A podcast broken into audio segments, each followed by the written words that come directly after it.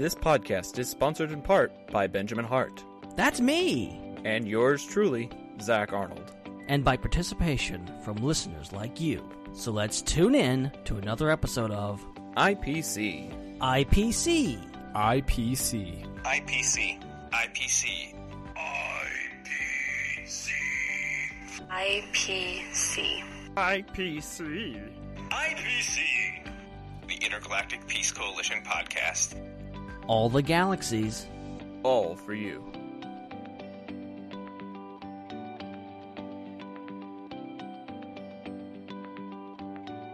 Well, hello there, ladies and gentlemen, and welcome back to the IPC podcast, broadcasting live right here on channel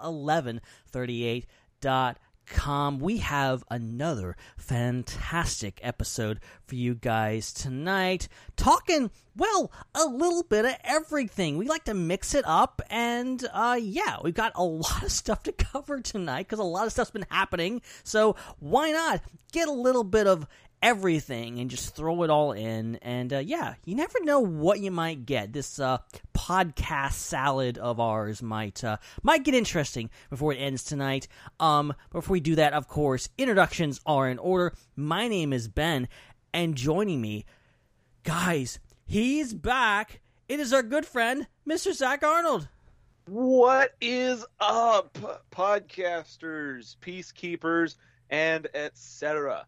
It feels like I have been away for freaking ever, and I'm so glad to be back, especially for all the stuff that we've got to talk about tonight. Like you said, Ben, there's a lot happening, and I'm just glad that I was able to have my schedule freed up enough to be able to do something tonight. I had a baseball game, but it was on a Thursday this week. I think it's because tonight is uh, is Good Friday, and uh, so the the school districts are like giving players the day off to uh, to commemorate that, and uh, yeah, it allowed me to be able to be on tonight. So I'm excited to be here and really excited to be talking about the stuff we're talking about. And uh, you know what? I don't think we can do this alone. I don't think so either. I think this is a very special occasion, and we made it all the more special by inviting on a special guest host. You've heard him on the show many, many times. You've heard him on other shows too, and he has his own YouTube channel. You know him as Starrapter, legendary YouTuber, but he's known to us as Mr. Chris Abbott. Chris, what's going on, man? Hey Ben, hey Zac, and everybody in IPC land out there. Uh, yeah, lots going on. Lots going on with the with the streaming verse. Lots with games. I'm just looking at this list, and this, this is the kind of shows I love to listen to. So it's a great privilege to actually be a participant in. I'm really looking forward to breaking everything down. Oh, yes, absolutely. So glad you could be here, Chris, and I'm glad to have you back, Zac. Seriously, it's uh, it's been too long, and uh, as we keep saying, a lot to talk about. Um, the biggest thing that I'm most excited about is freaking going back to the theater. It's been a long time, and for crying out loud, I just want to sit down in an actual theater and watch a movie and I'm really looking forward to because it just came out this week. Uh, Godzilla vs King Kong looks like I might actually get a chance to go out and see this one. You guys have any plans?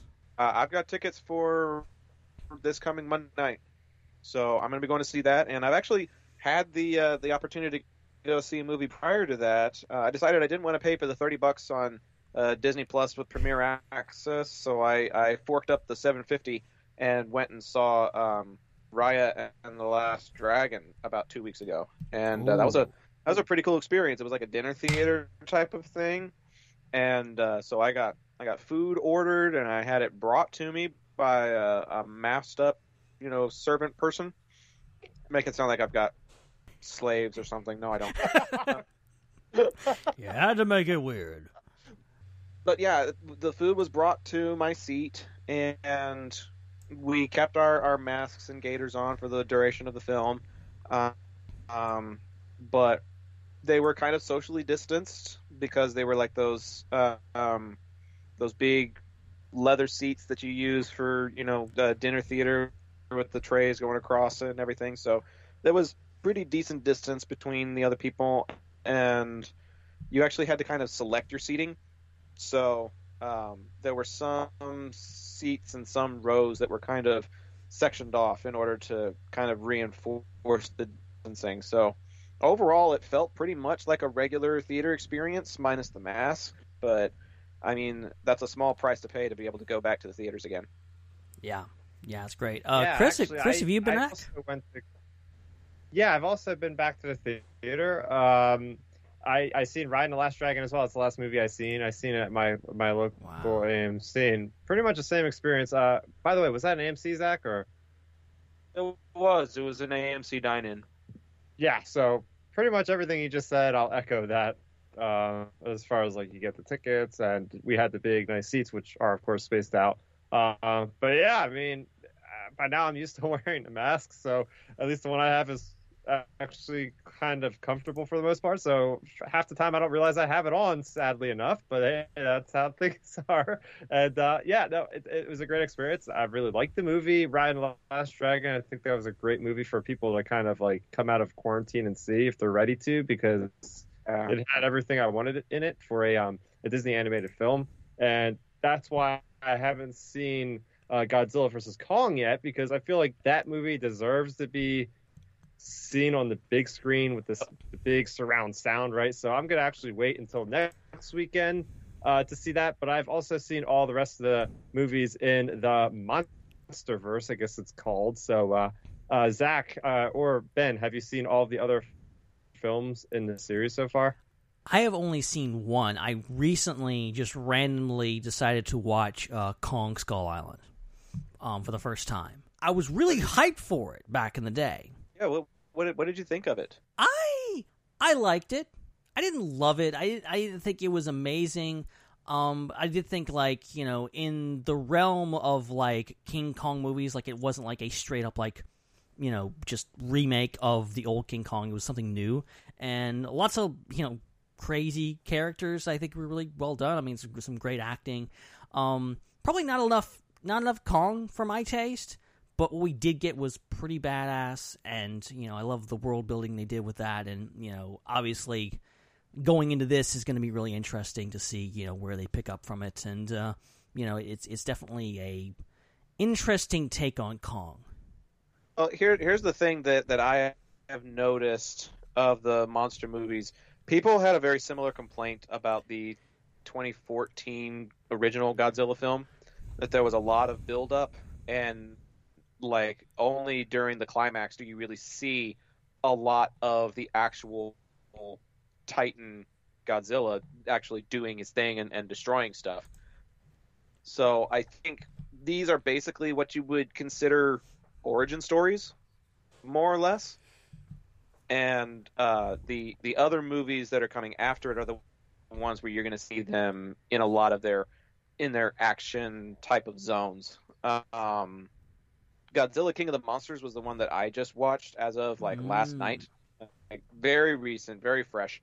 And yeah, there's a lot of human stuff going on in it, but there's a lot of monsters just fighting as well.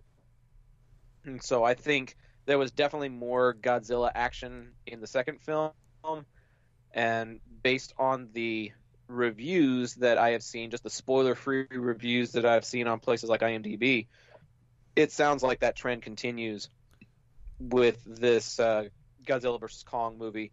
They say it delivers on the action sequences, but also has like less than stellar acting, which I mean, you don't really go to those movies or watch those movies for the acting. They're just placeholders until you see what the monsters can do. hmm now, now you mentioned acting, and I re- recall a lot of big name actors being in these films. I mean, we look at 2014; they had, had Bryan Cranston, hot off of Breaking Bad. Then we get Kong Skull Island. Do you look at that cast? It's like a Marvel it's a- Avengers. It's a, it's a it's a great cast. I love the cast Yeah. of, of Skull Island. yeah, you got you know you got your Tom Hiddleston's in there. You got your Sam Jackson. You got uh, Brie Larson in there. So right there, you got your you got your Avengers right there. Then you also got Captain Marvel, yeah, pre Captain Marvel, and then you throw in John C. Reilly and John Yeah. Goodman as supporting cast members. It's a heck of a cast. Yeah, and then and then King of All Monsters, we have the one and only uh, actress that plays Eleven in Stranger Things, Millie Bobby Brown. She carried that movie, dude. Like she freaking carried it to the finish line. And she'll be back in this else- one too. Nobody else picked up the damn pieces and tried to run with it. I was watching it for Charles Dance from Game of Thrones, and he did all right, but he didn't carry it the way he carried himself in Game of Thrones. Definitely not. Nope. like he's he's not a Lannister in this movie, and it bums me out. Um, but I mean, yeah, I, Millie Bobby Brown and Charles Dance they had pretty good on-screen chemistry in that second movie, and then uh, Ken Watanabe, his character's um, conclusion of his story. I don't know if it's a sacrifice necessarily, but like the things that he does in that movie also added some really good depth. Just not enough to like carry the movie. Like if they had just done two hours of Godzilla going around the world and fighting other monsters, it would have been enough. You know, like you didn't really need all the other fluff that they were throwing into the story, but they did it anyways, and it, it still made for a good story. But my goodness, the the fight in Antarctica has to be one of the greatest action scenes I've seen in a long, long time. They did a fantastic job with that fight sequence. Interesting. I'm gonna I'm gonna check that one out. Mhm. I, I I skipped it because I was like, ah, I'm not feeling the trailers or whatever. But uh, if I, I I'm definitely invested in this whole MonsterVerse after seeing Kong Skull Island, so I'd love to love to get into a little bit more of them. Yeah, the King of the Monsters movie basically picks up immediately after um, the Godzilla film finishes. So you can kind of put the pieces of the puzzle together as far as what happened in the last movie without actually having to watch it. Okay. Um, if you if you get the chance, I would definitely recommend watching King of the Monsters at least before seeing um, Godzilla vs Kong, so that you have an idea of what Godzilla is capable of now that you've seen what Kong is capable of. You know what I mean? yeah. Like like figure sense. out figure out what their strengths are, are so that you can see strength versus strength in the versus movie. Yeah. Now, the age-old question here. Might as well bring it up. Who do you want to win, Kong or Godzilla? Oh man, that's tough because I really liked the way Godzilla carried himself in King of the Monsters. Like that was one of the best parts. Watching how he fights on land, how he fights in the water, you know, how he's able to to basically become the the the king of the world basically like he rules the monsters and monsters rule the world so he basically owns the title of king of the world right now and he freaking earned that title. I didn't see Kong earn as much, but there's something about him that makes me think he's going to pull out, out the victory. Maybe it's my tendency towards primates or something. I don't know, but I'm pulling for Kong in this one. I really am. Right. Yeah. Yeah, That's, that's a good point.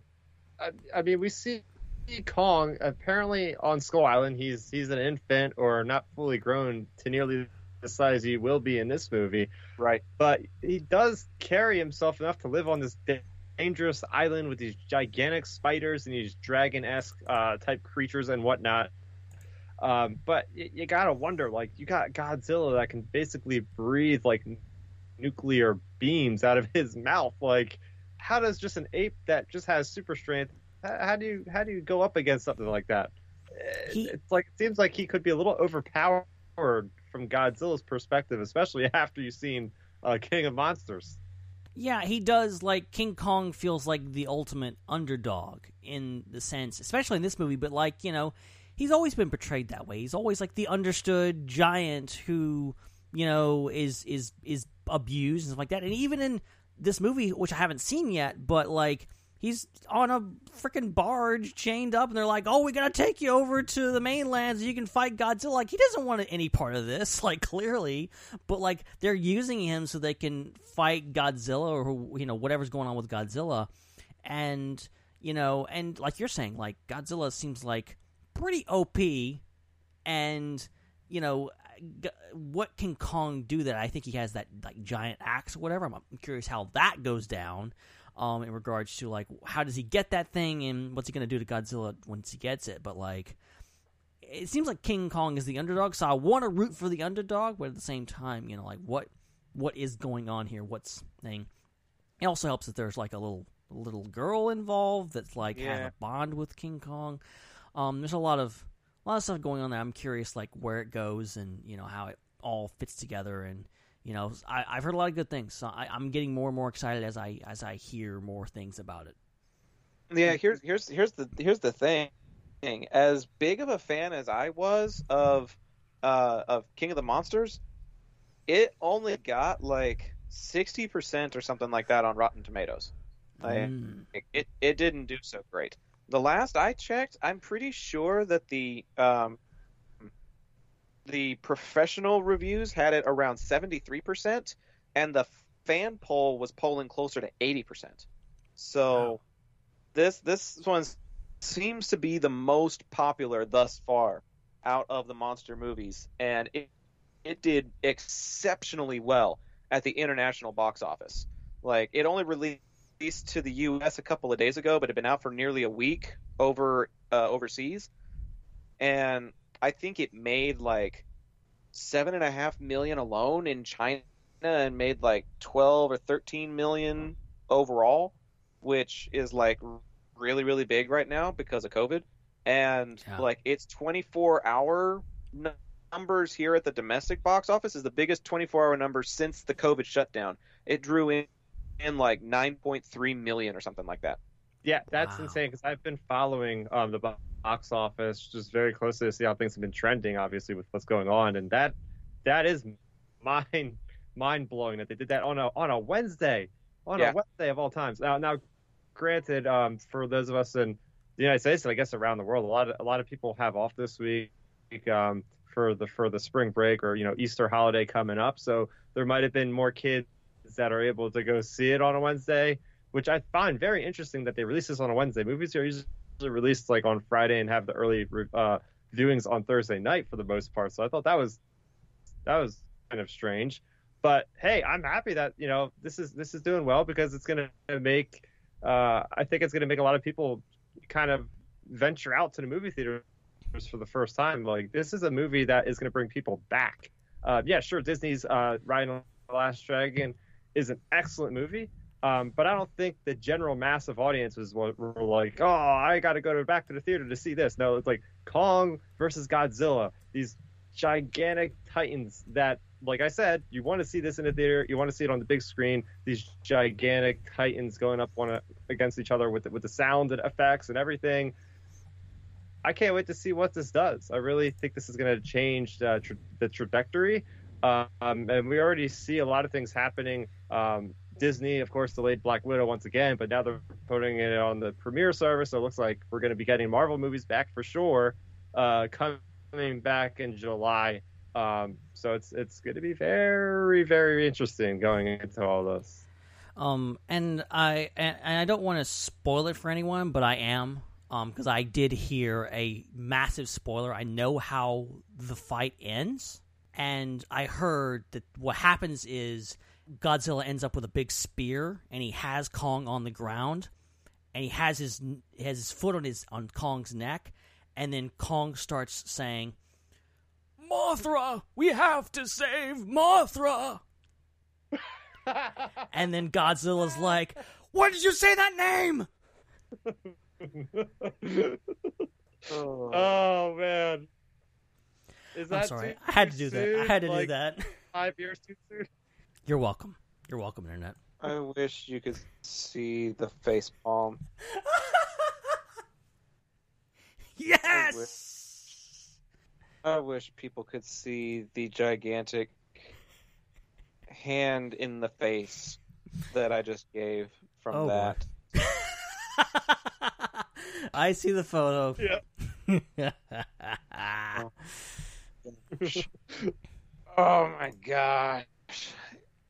Yeah, how do we how do we segue back? okay, I got a perfect segue for you. The Snyder Cut.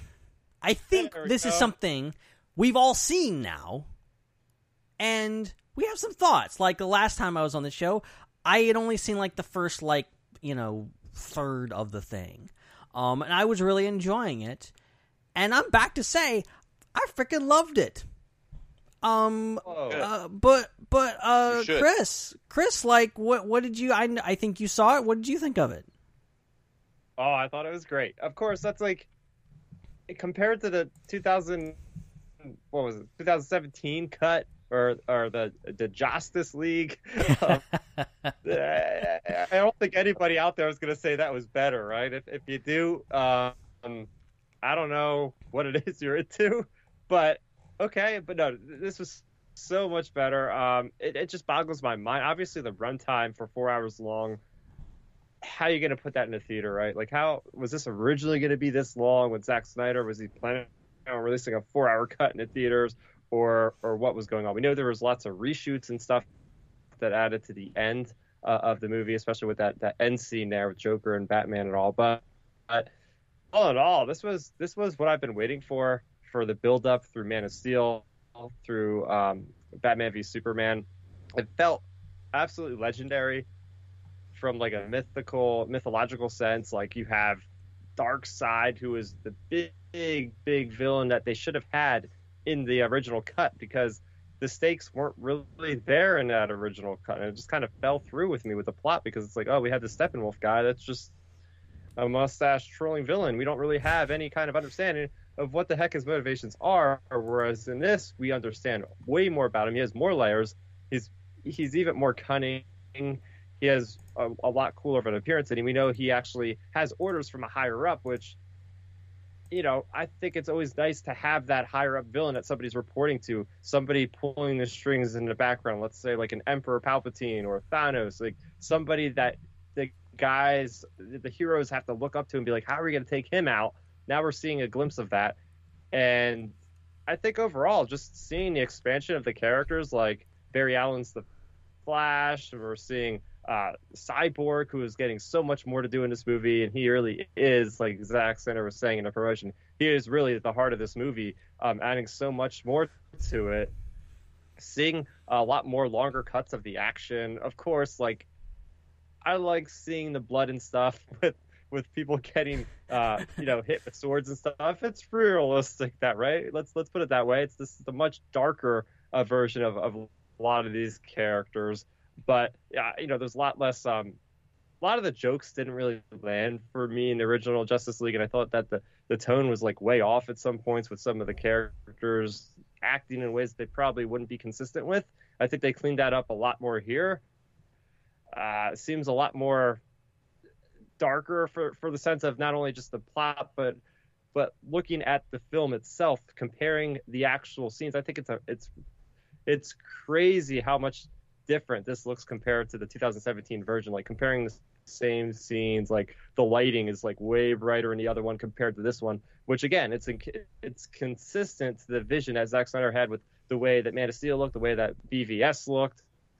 So looking at it as if it was almost like a trilogy, it's nice to see that he actually got a chance to finish this thing. He actually got a chance to fulfill his original vision with um, the unfortunate circumstances that had him um, caused to step away in the first place. So this is going to be one of those stories that goes down, I think, in Hollywood, where it's like nothing like this probably has ever happened to the degree that this has had happen, with something really coming to fruition, uh, mainly from a lot of the fans that were like talking about like.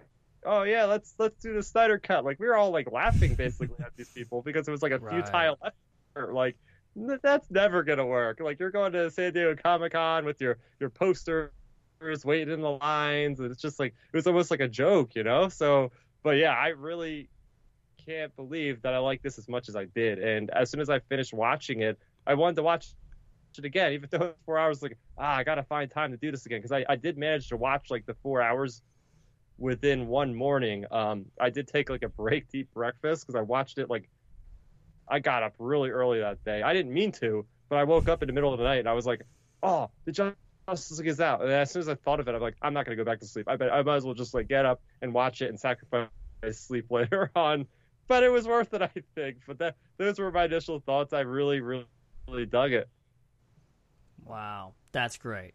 Um, and Zac, like, I know we definitely haven't heard your thoughts on the Justice League, the the the new Justice League. Uh, what'd you think?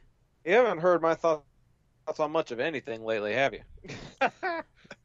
I'm, I wasn't gonna say, but I'll say it for you. I'll say it for you. I, I've missed you guys. This is this is so fun. It's so glad to be back. Um, I I would say that I didn't have super high expectations because I didn't want them to be met slash uh, fall short, and so therefore just about everything ended up exceeding those low expectations. And I'm I'm trying really hard not to have a case of recency bias, but I will echo what Chris said about how I don't think anybody I've seen on social media has said that they prefer Joss Whedon's version over Zack Snyder's version. Yeah, it's a lot to take in. Yeah, it's a lot going on, but all of that stuff going on is worth it. Everything from Cyborg's character development to the epilogue out in the desert between Batman and Joker, like everything is there for a purpose. Everything is there for a reason. It gets executed super well. Darkseid looks intimidating, so there's great motivation for Steppenwolf. There's great motivation for our heroes to come together. Like it's just a better story. It's a better plot. It's better action sequences. Uh, it's better character development. Uh, everything that you could want out of a superhero film is in here. You've got the comic relief and the funny quips. You've got the the dark moments where you question your humanity. You've got the the moments of peril. You've got the the rebuild where everybody's trying to pick up the pieces after a defeat in the middle of the film and try and come back stronger for the finale.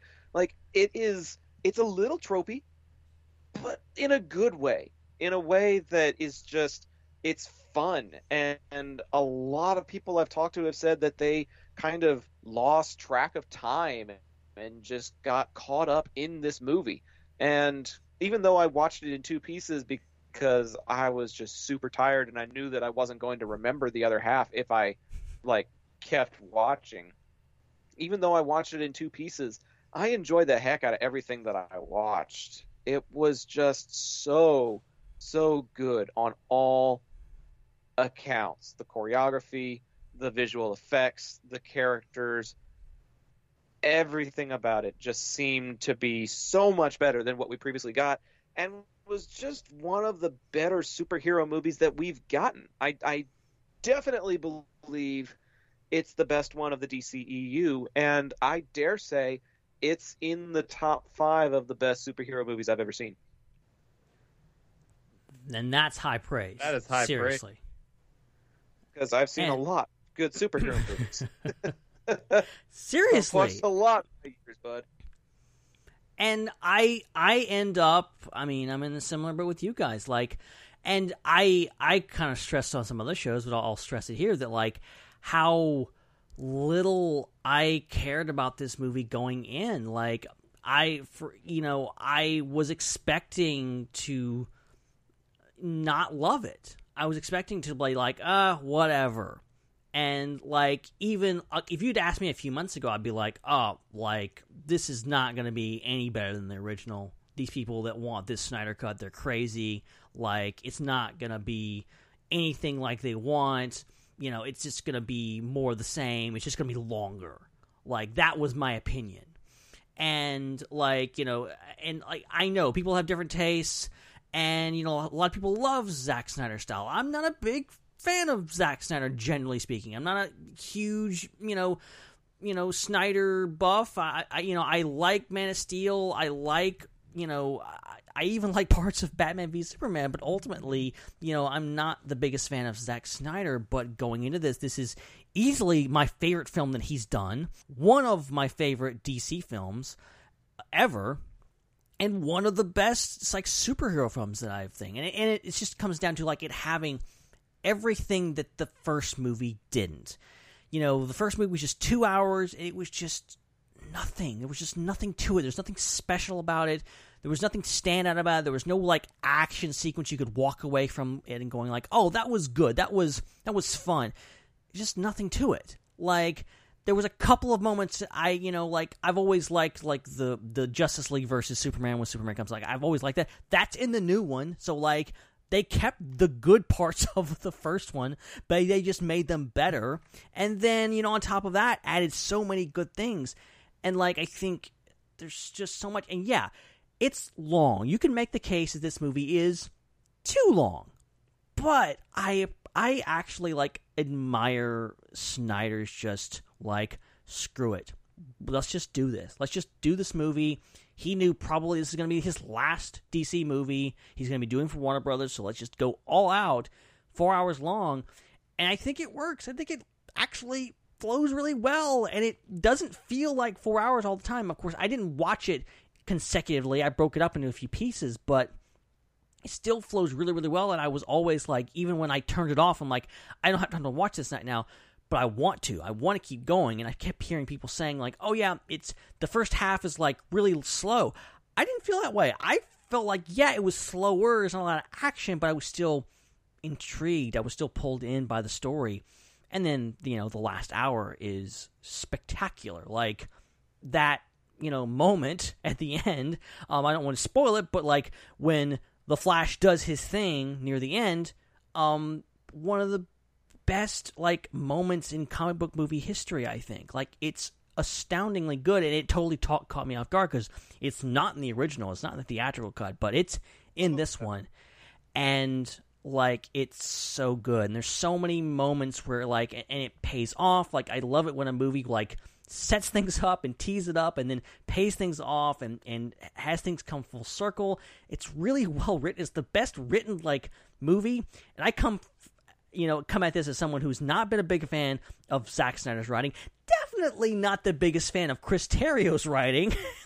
and uh I I have very few complaints about this movie. I genuinely shocked at how much I enjoyed it and how much I'm like, okay, when's it gonna be out on like digital or whatever or, or like a DVD Blu-ray? Like I'm gonna buy this. Like I don't own any other DC movies, but I'm gonna own this one because I love it. Oh. I'm I'm definitely getting a high res disc because now that I've got 4K capability, I may get it on 4K for crying out loud.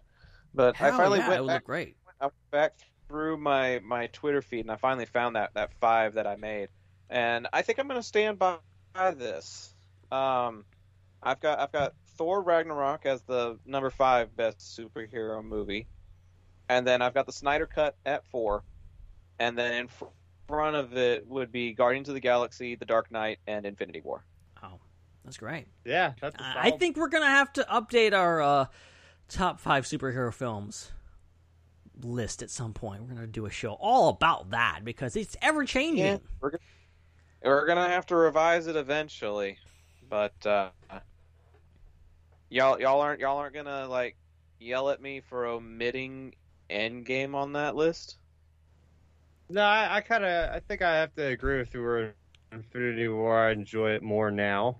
You know, with with with it being a while since it came out. You know, you said the recency biasy. Sometimes it's just like, oh, the newest thing is so good, so good. Then I let it simmer, let it soak in. I'm like, okay, like calm down a little bit. It wasn't as amazing as I first I walked out of the theater, but it's still good. Endgame has kind of stood the test of time for me. Um, I've it's one that I will regularly go back and, and watch. This thing. Um, I still love Infinity War. Um, to be honest, I was had an unhealthy obsession with Infinity War for quite a while. So much so that I can't really watch it anymore.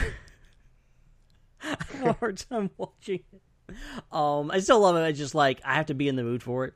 But uh, Endgame is really good. It would probably be on my list, but I, I, I feel like it's kind of a it's not a movie that like everyone loves. Like I know quite a few people that are like, ah, it's okay, whatever. Like I get it, you know, it's not for everyone.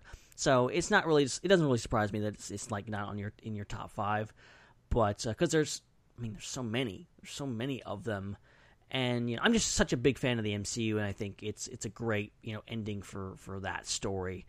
Um, you know, and you know, you can say what you want to about you know the other elements of it, but you know, ultimately, you know, I think Justice League, Justice League gives me, like you were saying, Chris, like it's like this Lord of the Rings mythology vibe, like it's like this epic film, and it's not about the jokes and whatever. Like I think you know Zack Snyder himself put it best. It's like you know MCU, they got it down. Action comedy, they they do that. They do it well we got the mythology. We got this just gigantic, you know, story, and I, I think hell yeah, Snyder. Like that's that's what you need to be doing. Like you concentrate on your strengths, not you know talking about you know why is this better? Is this better? Like everybody has a you know an opinion, but ultimately DC and Marvel both have their strengths and weaknesses, and it's best to look at those instead of going you know trying to marvelize the DC universe, which is basically what the first Justice League movie was. Yeah, and that's that is why I like you just said it right there. Why I like the DC and the Marvel universe, universes the way they are. Right, you got the two distinct flavors, and when they try to do that with the DC, we we always see what happened. Um, but just the overall experience of of seeing a film in this format, you know, being at home, it's not on, it's not in theaters. It's not long enough to be a, an actual like a TV series, although they're throwing around the idea of like releasing it into parts, which I appreciated how they did include like part one through six and epilogue. So they were like nice places where you can just pause and, and go get a drink or whatever you were going to do, or pause it and come back tomorrow. Yeah. So they had nice little points built in. I do. I, I I would say I would like to have another experience like this. Now, looking at the future of DC, it it it's up in the air if they're ever going to do a sequel. At least Wa- Warner Brothers might not do a sequel, but hey, what's to say HBO Max might tap Zack Snyder and be like, hey, you know, I I don't know how that would work, right? Like like if if HBO at Max could possibly still override Warner Brothers like authority on that, I, I'm not sure how any of that would work, but you got to wonder like how many subscribers did they pull in? I haven't really seen any articles, and you think they would have been shouting from the rooftops because I mean we're all kind of like head in deep with with the with our Twitter sphere of all all the nerds, everybody talking about it. But I'm I'm really trying to figure out if the mass the masses out there have have really latched onto the Justice League or not. Who Warner Brothers? They have quite the monster on their hands with this release. What what is it? The cont- uh, restore the Snyderverse. Restore this the Snyderverse. It ain't going away, man. They have been emboldened. like they, it's like the ultimate. Like okay, it works. Like we did the Snyder cut for like three years, and here we are. Like they're gonna be singing this tune forever. WB is gonna be so tired, and and for the record here, um, I, I, I like I support them to a certain extent. There's been some weird and potentially really bad things happening with that. Like I think they review bombed um, Godzilla vs King Kong, which is not cool. Don't do that. Also, don't harass people and stuff like that, and don't go into uh, inappropriate posts and um, hashtag restore the Snyderverse. Do it, do it right, guys. All right, you, you got the Snyder cut, you know, but uh, don't don't abuse your power. Um, but uh, yeah, they've created a monster, and uh, it's going to be interesting to see how they deal with it because they're very much like, nope, we're not doing that. We're going, you know, complete the trilogy, boom, it's done. We're not doing any more of that. You know, Snyder's out. Um, but they might change their tune in a few years, and they're like, just, just shut them up and give them the movie that they want.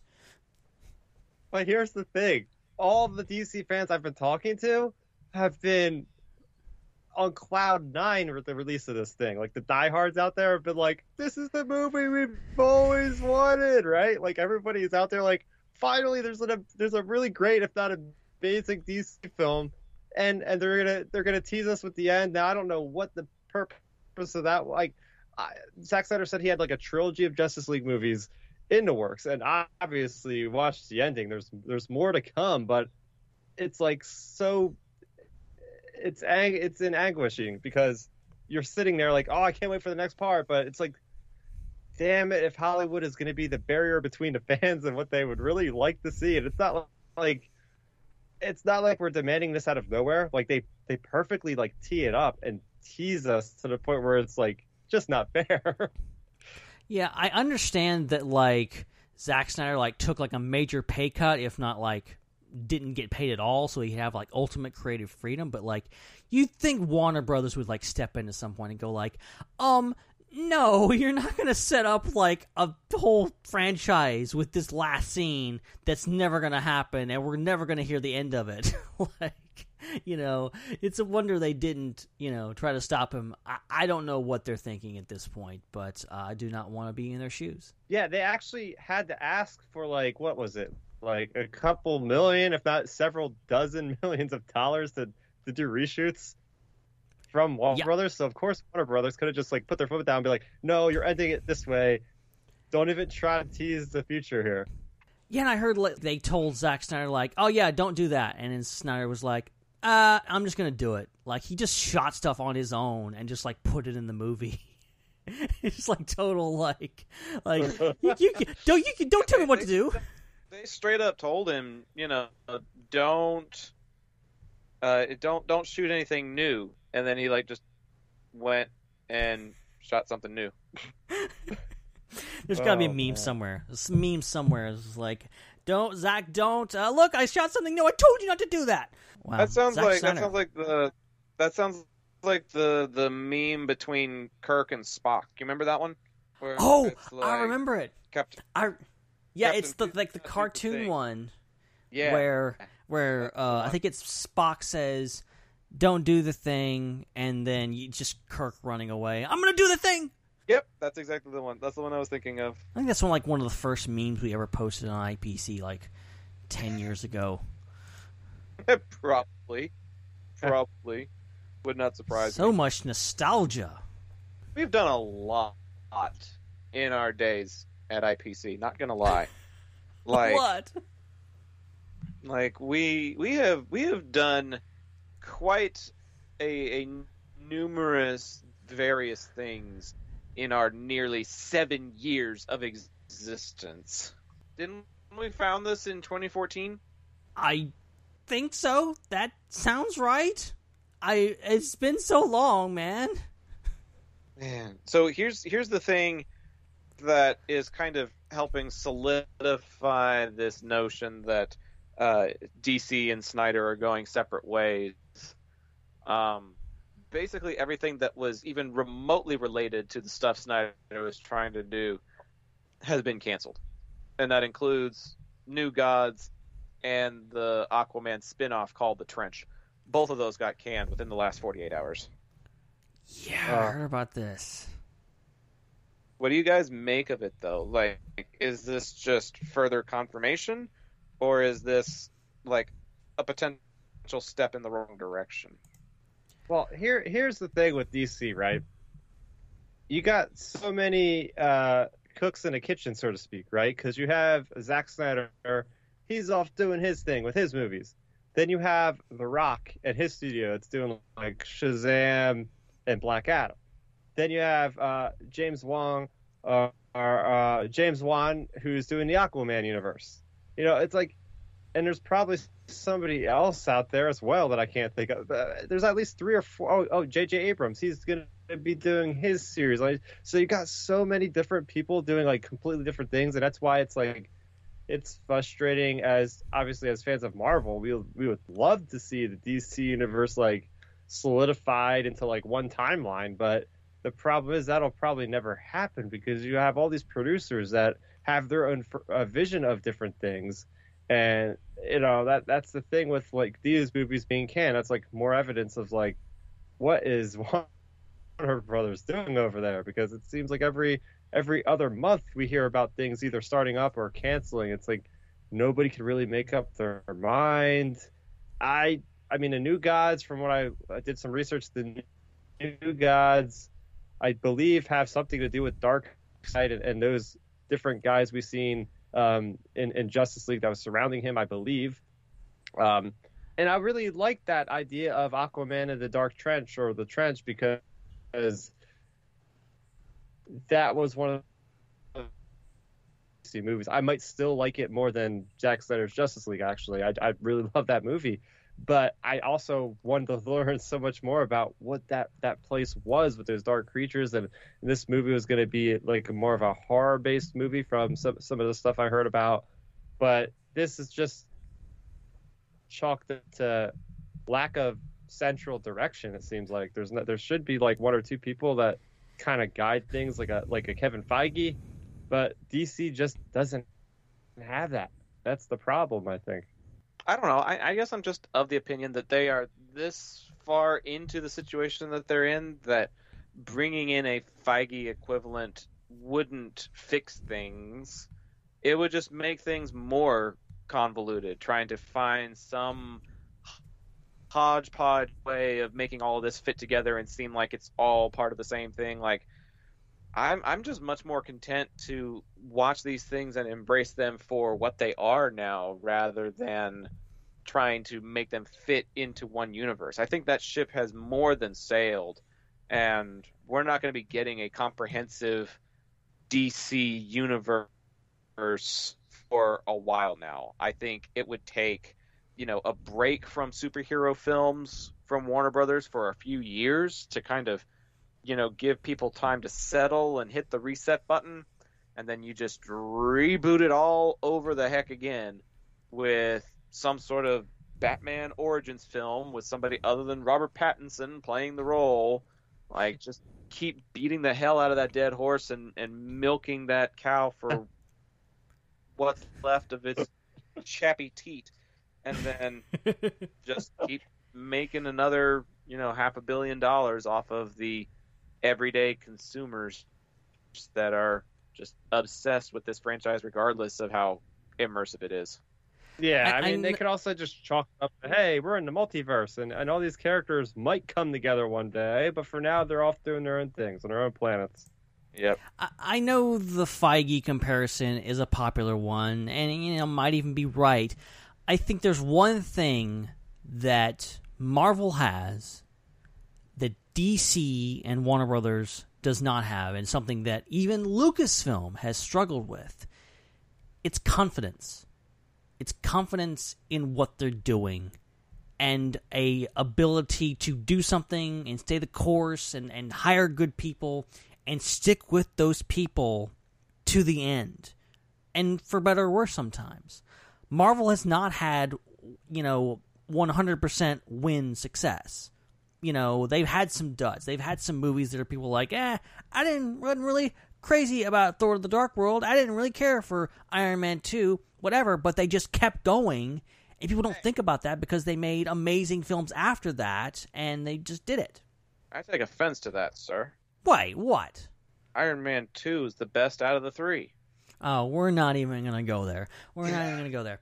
All right, we're not. We're not gonna have that discussion. All right, that'll be another episode totally dedicated to me proving him wrong. All right, we'll have that. All right. Um, but like, l- look at look at what they're doing now. It's just like DC has done all these things. I think like what happened with Justice League.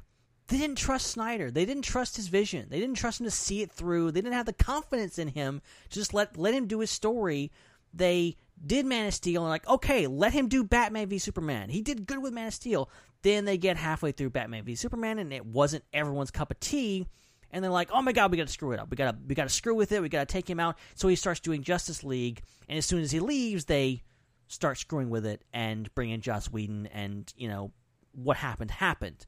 Um, so I think, and here we are again. It's like they had all the confidence to go like, oh, we got this new gods in the trench and all this stuff we want to make, and they cancel it because something along the lines didn't quite fall into place, or they're wanting to read up, or, or you know they're not even confident in the DCEU because now you've got the Batman coming, you've got all these things, you've got Joker. Like I'm fine with that, but like they're not wanting to stay the course. They're just they're they're all over the place and they're planning and it shows. And I think it, it's unfortunate that they just announce things and then they don't make them happen. I know this stuff happens behind the scenes all the time, but it has to get certain far certain amount far along for them to announce it, and then really does suck when they pull back on it because.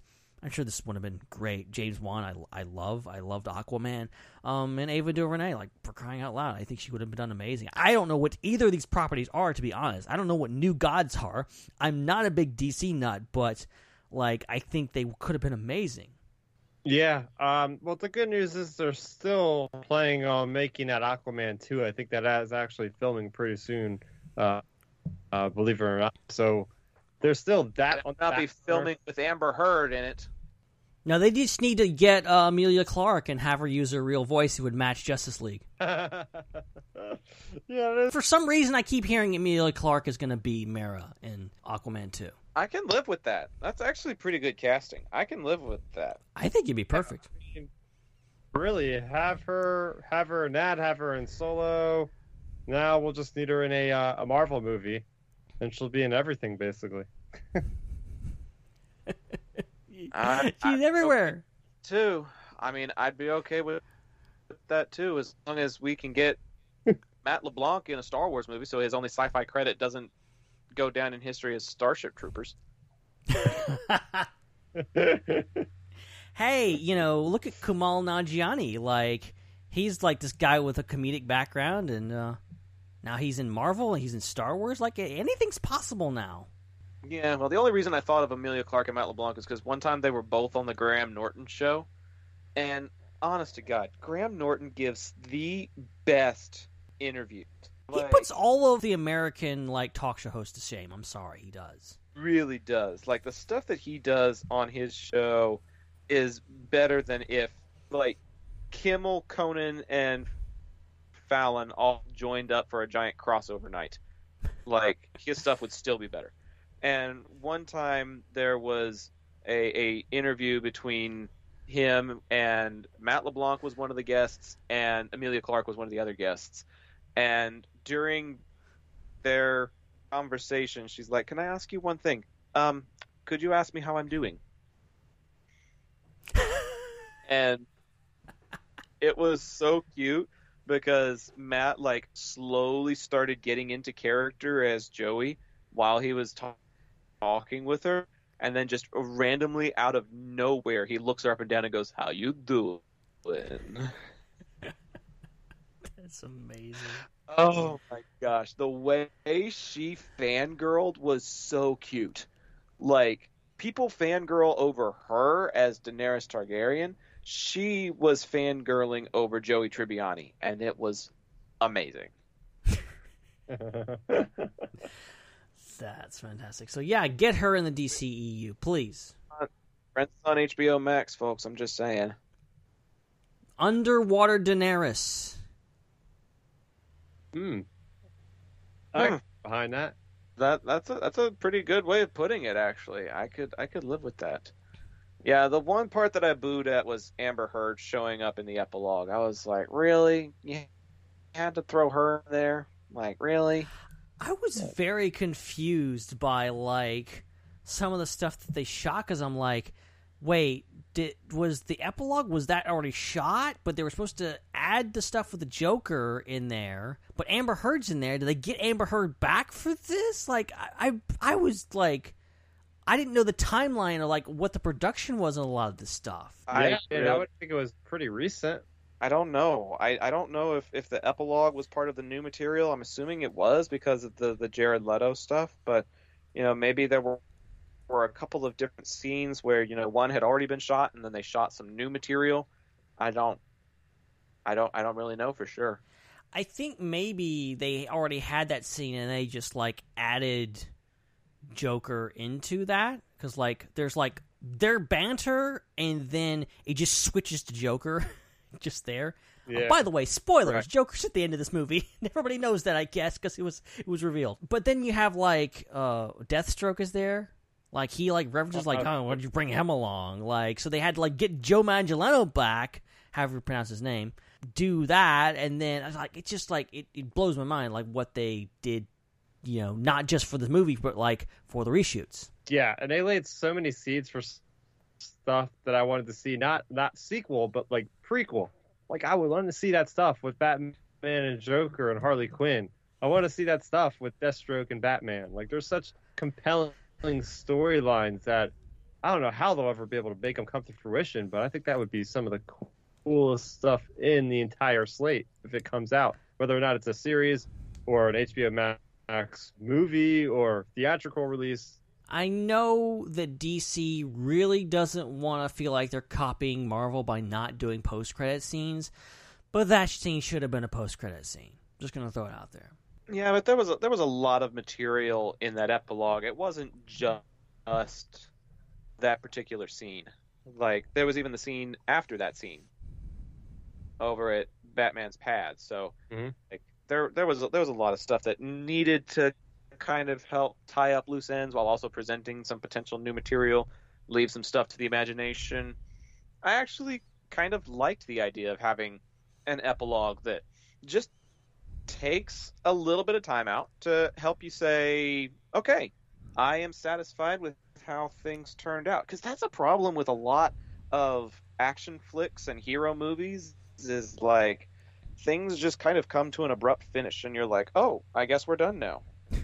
So I kind of appreciated that that was part of the stuff that Zack Snyder kind of took his time with and, and made sure that people knew this this was the overall vision and we're not cutting corners and not apologizing for anything.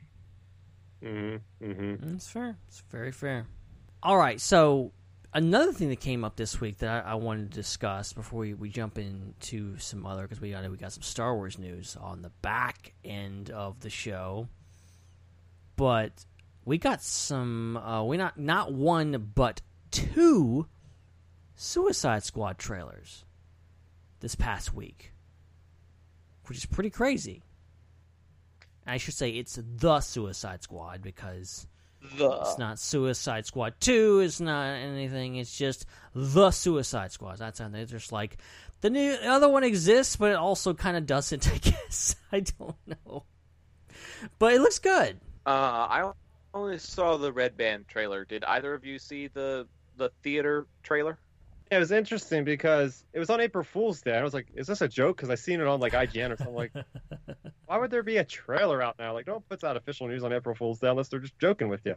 And it actually was new footage, like a whole new trailer. Like, what the heck? I don't know if I've ever seen like two trailers like, like released like I think in the same week, if I'm not mistaken. so it was it was neat because you get to see more of uh, King Shark, uh, more banter between the Suicide Squad, a little bit more from uh, Captain Flag, whatever his name, Rick Flag. I, what is his name? I, the leader that is that actually. You're right, Fry, You're right. You're right. Yeah. Okay, okay, yeah, he he's one of the few people like comes back from Suicide Squad. Him and Harley Quinn. But yeah, I mean, I I am really looking forward to this. Uh, we were talking about how much of a mess DC is, obviously, but it's nice to see that there's some uh, you know Marvel talents on a DC movie that looks like it's going to be all hitting all the right notes. You mean Yeah. like uh, Sylvester Stallone showing up as the voice of King Shark, and then you know James Gunn's brother Sean going to be in the film? Like they're not super notable characters, but a couple of Guardians of the Galaxy crossovers. It seems Yeah, I know. I think uh, Michael Rooker is also in this. Yeah, he's Right? Savant. It's like- Savant, I think. Two point five or something. yeah. It does look really. It's it's obviously it's it's James Gunn on you know on steroids with that R rating. Like he's using it fully, and I appreciate that. I'm looking forward to seeing like what he does. It's very much on display in the Red Band trailer. Oh my gosh. Oh man. See, like full on. Eat somebody seeing somebody just literally get ripped in half and I and I found out that was actually a practical effect. They got a dummy and they just ripped it apart. nice. No, they got a real person. I love how James Gunn was like, "We did. It was a practical effect. We didn't actually rip a real person apart, though." Got to throw in that addendum nowadays because people just assume anything about you. Um, uh, can't actually put that little thing at the end of the movie that says no persons or animals were harmed in the making of this movie because that wasn't true. Right? Oh man, I I'm really excited for King Shark. I'm really excited for Peter Capaldi as the Thinker. I'm Yeah. really, I'm really excited um, to to to see why John Cena deserves his own freaking standalone stuff. oh, Like- seriously. Like John Cena is not. Not Dwayne Rock Johnson when it comes to acting. Why is he getting his own stuff? We finally get an explanation as to why he's getting his own like spin-off material. Because right now, I don't get. But he did have a couple of good, you know, lines that were that were contributing to the the point of the trailer, and I would like to hope that those weren't like his best lines getting thrown in there. But you never know. But I mean, overall, I don't think I'm going to care as much about the story so much as I'm going to care about the the dialogue and the sequences and the the explosions and who's going to go rogue and who's going to save the day and you know who's going to die. That kind of stuff is the stuff that seems more important at this point to me. And I I have this sensation that it's going to deliver just based on what has been presented so far. Uh, I think it's got a lot of potential. Yeah, I think there's a lot of potential death. I mean, look at the size that I cast, man. Like, there's gonna be a lot of people dying. Even I think the the, the catchphrase or something on the poster says something about death or dying. So I'm like, I think it says they're Oh, dying to save the world. yeah, I love that play on words. I love that play on words. it's gonna be fun to see these, and especially with the R rating, just to see the grisly way that these people just get knocked off. And I mean, it's got a kaiju starfish. Like, what the heck is going on there? A gigantic starfish as a boss or a end game villain. Having Starro in there, like I don't know the character, like, but I've just heard some people like, "Oh my God, Starro! I can't believe they're doing this." And I'm like, "Okay, this is gonna be good." Like, this is like full on, like James Gunn deep cut, just taking something ridiculous, and you know it's gonna be like something that's gonna be super serious, but also like, what the hell is happening? Okay, here's here's something else that we've got to take into consideration when it comes to James Gunn, the soundtrack. Yeah. Basically, everything the man does when it comes to the musical side of a movie is just a sh- straight up banger. And so, there's no reason to believe that it's not going to happen. You know, after Guardians 2 released, uh, Gunn posted a playlist on Spotify called Meredith Quill's Playlist or something like that. And it was basically a lot of the songs that came close to making it into the movie but didn't quite make the cut. And I'm really curious to see if he ends up pulling anything from that playlist or if he's got this completely other source material that he's going to use for su- for the Suicide Squad and then has completely other source material in mind for Guardians 3. Like there's a lot of artists out there, there's a lot of music out there. I get that, but you know, once he's taken up a lot of the classics and once other movies have taken up a lot of the classics, is he going to borrow from a different film or is he going to follow the trends and be the one who makes a song popular again? Blue Swede's Hooked on a Feeling was not a very high charting song until Guardians of the Galaxy happened. You know what I mean? yeah, yeah, oh, exactly. Oh, yeah.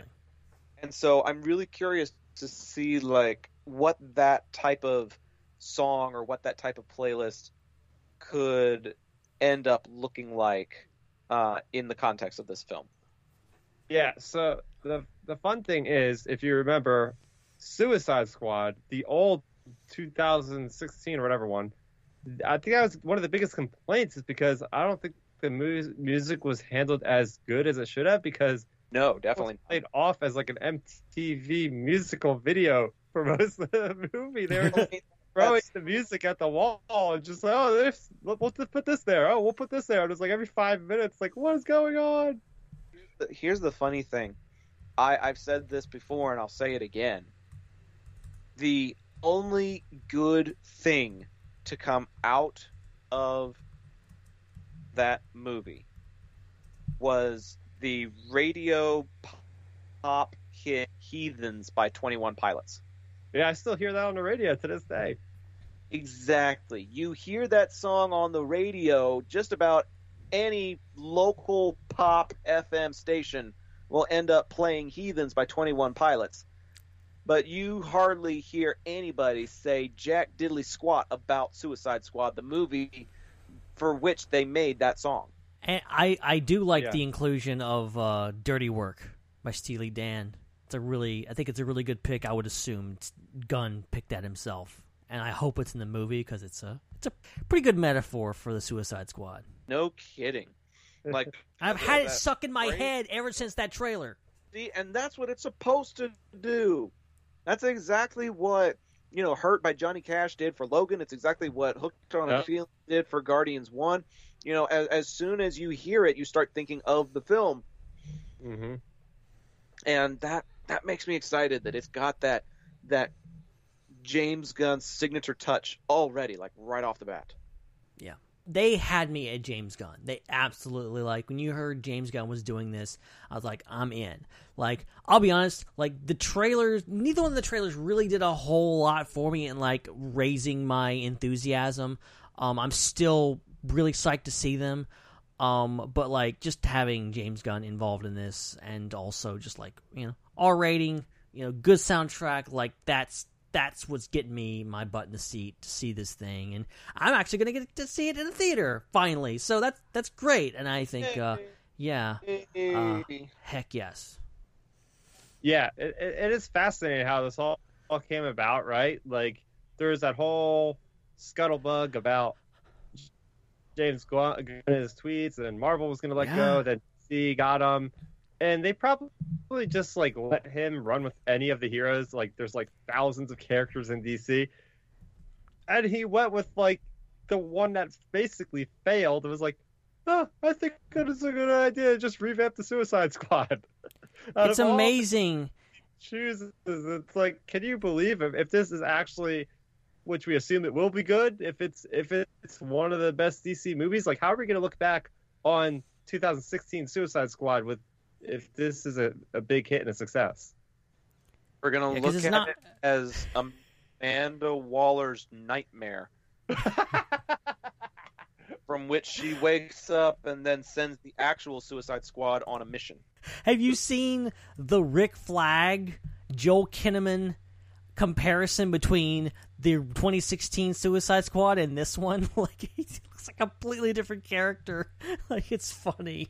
No, the, the one that I've seen was was the one where it's the the J. Jonah Jameson meme where Marvel's like, "You're fired," and then DC's like, "We'll hire him." And he's like, "No, wait, come back. I need you." No, Hired wait, again. no, You're hired. You're rehired. Yeah, like James Gunn like won so well on that. He's like, you know, they fired him from Guardians of the Galaxy over something I, I think was was was unjust.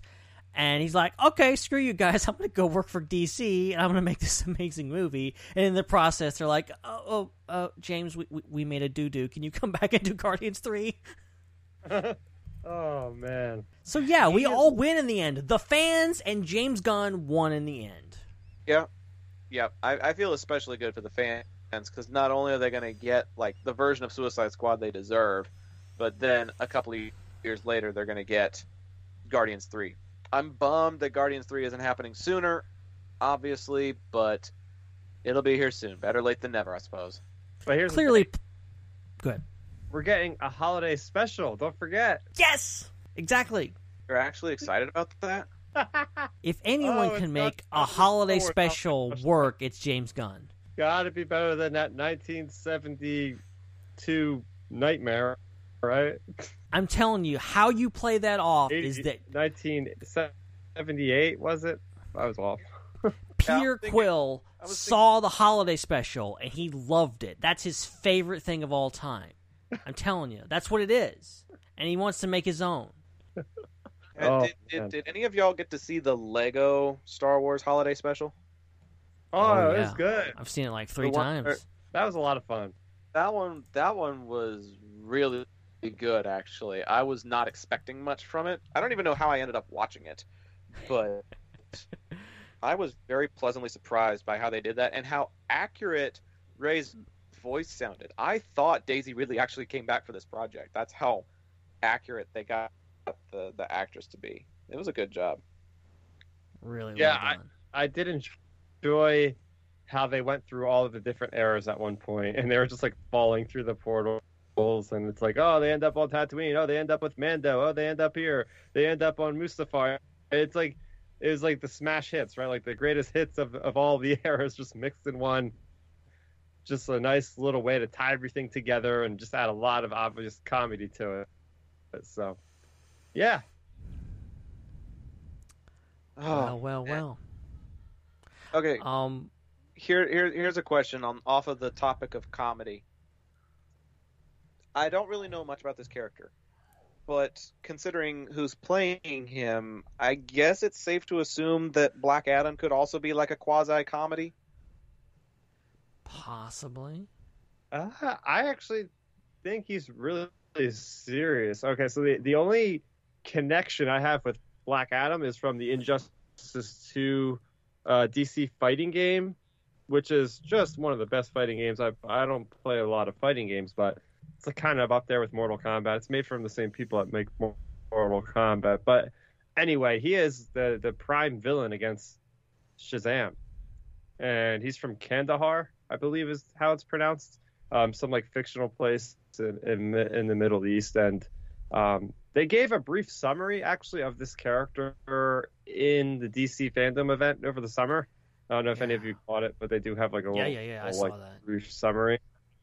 I I do not know much of this guy. I think he shoots lightning. I think he has almost the same powers as Shazam for the most part, but I don't know if he's much of a comedy act from at least from the game that I played. Huh. Well, the only thing I can figure is with with Dwayne the Rock Johnson and the roles that he's played, there's usually some sort of comedic aspect, some kind of of maybe a dry wit or a sarcasm or something like that, because I I fi- find it hard to see him playing a super stoic, really serious character. It would definitely be a change in his in his acting career, but I just I don't know if they're going to be able to go that direction and pull it off successfully. And and the reason I bring that up is because he's going to have a, a counterpart who's basically going to be his uh, his opponent in this movie, and it, it's none other than 007 himself, Pierce Brosnan, Yeah. cast as Doctor Fate, playing opposite The Rock's Black Adam. I'm That's really really cool. intrigued by this. I really am. So have I. I freaking love the actor Pierce Brosnan, man. This is my entry into 007, which was one of my favorite things growing up as a kid. Watching that movie or rewinding that VHS for any of you young kids out there, probably what the heck is a VHS? Well, look it up. But it wasn't a digital disc, I'll tell you that much. And um, I watched that over and over and over again and played the N64 version of GoldenEye, which is still one of the best multiplayer games ever made at, its time for sure. So I was Pierce Brosnan. I was I was basically watching those those movies for 007 all the time, all the time. He even pops up in Mrs. Doubtfire, and then but then like after that, I don't know about you guys, but like he kind of fades away. I mean, sure, I'm sure he's in a lot of things, but he hasn't been in the forefront like he was with you know the good old 007 days. But to see him in a DC movie or any kind of superhero movie, I'm like, oh, I am intrigued by this. What is he going to actually behave like? Because Doctor Fate is a very literal character. He's got this helmet, this magical helmet, which he puts on, and he just, I guess he transforms. He gets, I think he could like levitate and stuff. Again, the- these are some of these DC characters that are very niche. I think for the most part. Uh, um, I don't know if you guys know any more about this character, but um, I do not. But he looks really cool because he's basically like a golden sort of like angel looking, like archangel looking type of uh, character, and I think he's part of the Justice uh, Justice Society of America, I believe. Oh, okay. Yeah, I don't I don't know much of anything about Doctor Fate, which I kind of like because I'm like, okay, I'm just gonna go into this movie and not know anything, and you know that'll that'll this will be my education. So like, uh, sounds pretty cool, and I mean, for crying out loud, Pierce Brosnan is amazing. I think that's brilliant casting. Yeah, he's gonna bring because it's like with Doctor Fate again. The only reason why I know this character, I've, I mean, I've read a lot of DC comics in my, my day, but again, the first appearance I seen of this guy was in Injustice Two, and that guy had such gravitas. Like when the character showed up in the storyline, like you know, crap was going down because this guy just the just the way he behaved and his voice, like he's so commanding with his presence. So like, yeah, that really is great casting. I could totally see Pierce Brosnan pulling that off. But it's interesting. It's like, so you're not actually. It's going to be like Pedro Pascal the Mandalorian. You're not really going to see his face. I don't believe. I don't think see his face within the helmet. Man, interesting. Wow. That could be well, you know, this is I the mean- age of hiring really talented people and putting masks over their face. But I mean, if this was a game of one, two, three, if I had put The Rock and Pierce Brosnan into the same list, I imagine somebody would have called BS on me. You know, yes. yeah, it's not likely. it's just very, very. Pierce interesting. Brosnan and The Rock. No, they've never been in a movie together. Are you crazy? No, no, he's pulling my leg. Oh man. We got to do that again one of these days. That was fun stuff. Uh, yeah, I'm, I'm, I'm very down for that. Absolutely, let's do that. Uh, but before we do that, uh, I want to get you guys' thoughts on uh, another casting choice on the other side of the other universe. Um, we got we got somebody from DC and plenty of other films: Robin Hood, Gladiator, uh, so many others. Russell Crowe is now on the cast list for Thor: Love and Thunder. Traitor. What do you what do you guys make of this? I I like Russell Crowe. I don't know where he would fit in, honestly. Like I feel like the cast is pretty much set aside from the villain, but I don't see him playing a villain. So who who is he supposed to be in this film? Have they said? Are they going I to think- say? I think they have spilled the beans on this one, Zac. I, I do believe in one of the articles I read, he might be just playing like a real quick cameo. If you guys remember in, I, I guess it was Ragnarok, or maybe it was Dark World. There's like a scene where they're like acting out like different things with like imitators It's it's of it's uh Loki. it's uh Matt Damon and uh the other Hemsworth playing Loki and, and Thor, and then uh it's uh what's his name? Sam, Neill is Sam Neill is is Odin. what? Yeah, that's from Ragnarok. Doctor Grant himself is in a Marvel movie. Okay, and so uh, not to not to spoil anything, but uh, well, I guess I am spoiling. Can I can I do a soft spoiler here and say what the next scene's going to be? Do you guys care? Go for it. So basically, in Thor: Love and Thunder, and there's been set photos that have confirmed this, that uh, they're going to be bringing back the other Hemsworth. I I don't think it's Liam; it's another one. Um, and they got Matt Damon back as Loki, and then Melissa McCarthy will be playing Hela, and they'll be recreating my God. Thor Ragnarok. I, I've I've seen those. I've seen pictures of her of her costume. Uh, it's ridiculous, but I think it's so perfect considering how exaggerated all of those characters were in Ragnarok. That to have her playing Cate Blanchett's role is freaking hilarious. Luke Hemsworth is the other Hemsworth I was trying to think of. He he plays Thor, and you have Matt Damon as Loki. Luke, not Liam. Yep. And then I have heard rumors not too long ago that um, people have spotted Taika Waititi hanging out with none other than Mr. Jeff Goldblum.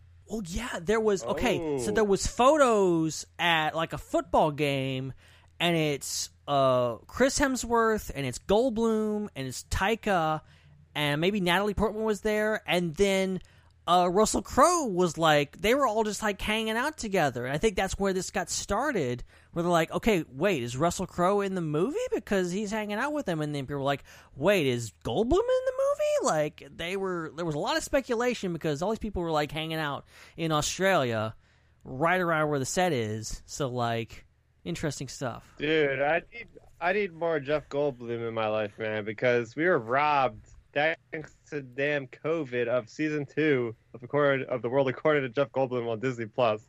I'm still waiting for that. I could And- totally see the Grandmaster coming back in some form. I want I want a Disney Plus series of the Grandmaster going around the galaxy just eating random stuff and experiencing random stuff. It- it- but it's just Jeff World Goldblum. the galaxy according to the Grandmaster. exactly. Exactly. I love when he pops out of his ship and all the commoners are around him, and he's like, "Give yourselves a hand. it's a tie." I laughed So they, they say slaves. Don't don't use that slave word. They're they're prisoners with jobs.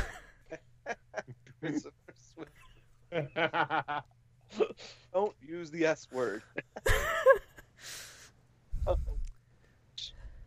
yep, I'm gonna have to go back and watch Ragnarok now. Thanks, I'm guys. I am I am currently in the middle of showing my family the entire MCU and Ragnarok is one of the movies that's up next. I cannot wait. yeah, You need you need to do like a spin-off podcast where you do ra- rapid reactions of movies with your parents. Like as soon as they finish watching it, credits roll. Okay, mom, dad, what did you think of Thor Ragnarok?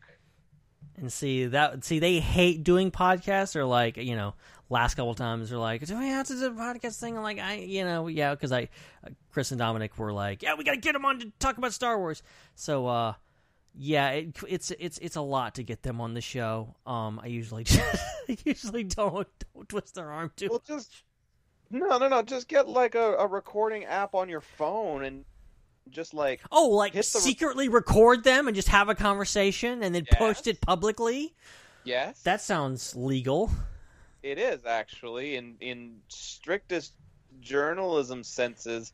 You are the only one that has to uh, be aware of the interview being recorded. Like ethically, you are kind of obligated to say that you're recording, but legally, you're not. interesting interesting Yeah, kind of a kind of a gray area there, but uh, yeah, I learned that in my journalism class. oh boy. Oh boy. But I mean, like the, the portable recorder devices, like Dominic's got, you just you know hit that button and be like, "So, what did you think of, of da da da da da da da?" And they'll be like, "Oh, well, I liked it. I didn't think this one was as good as this one, though." Blah, blah, blah. Like, I think those are some of the most insightful and organic conversations are the ones that are happening like as it's super fresh in your mind. Like you're super bought in, you're super thinking about it a lot. Like those ones usually generate some of the best conversations. Like after I finished watching Fallen Kingdom for the first time, Mondo and I spent like an hour in the parking lot just talking about the movie, and I recorded like a good por- portion of it just on my phone while we're standing there outside of the AMC. Cars are going by, security's doing circles around the parking lot until we leave. But we just kept standing there under the light and just kept talking, and it led to like some really really good conversation about that movie. I remember that. Dang, that was good. that out anywhere? It was fun. Speaking of uh, Jurassic World, Chris, I need, I need your your official thoughts on Jurassic World Aftermath. Like, Sure. I I I watched some of your gameplay a little bit, and really really enjoyed what I saw, especially the moments where the Raptors like in the same room as you, and you're you're ducking under a table, and you're like, oh crap, oh crap, oh crap, like. Did did it give you that that sense of realism that you were actually in the room with the raptor, or or did the gameplay leave something to be desired?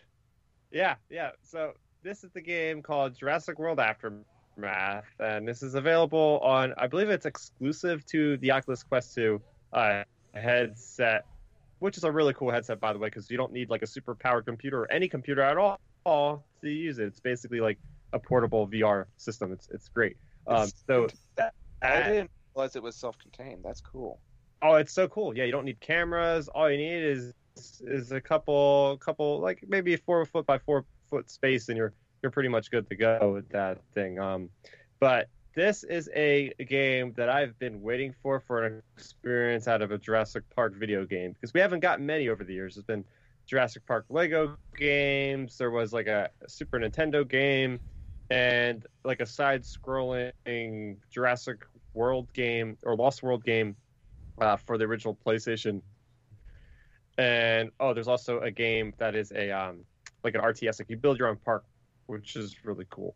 I think that's Jurassic World Evolution or something. So this game is completely self-contained. It's as you would expect for a VR game. You are looking around at Jurassic World, you basically go back to the park. This is set like after the events of, of the first Jurassic World. The park has been evacuated. It's it's a disaster. It's, it, everything is just left how it was, and you're trying to base. You're playing a no-name character that is trying to get data um, that's been secured and not retrieved yet. So you're going in on a plane, and it is one of those experiences that is for those of you that might have played it, like uh, Alien. Uh, isolation. I think you actually brought that one up, uh, Zac, as a good comparison, right? Say that last part again. I'm sorry. Yeah, Alien Isolation. I think that's Isolation. the- Yeah. Yeah. Yeah. I, I kept I kept thinking that like the microphone on the Oculus needed to be turned on so that you could have that same interactive system where when you make a noise in isolation, it, it draws the alien to where you're at. It, they need to have like a similar function for aftermath, where if you make a noise or you bump into something or something like that, it tips off the the raptors as to where you are.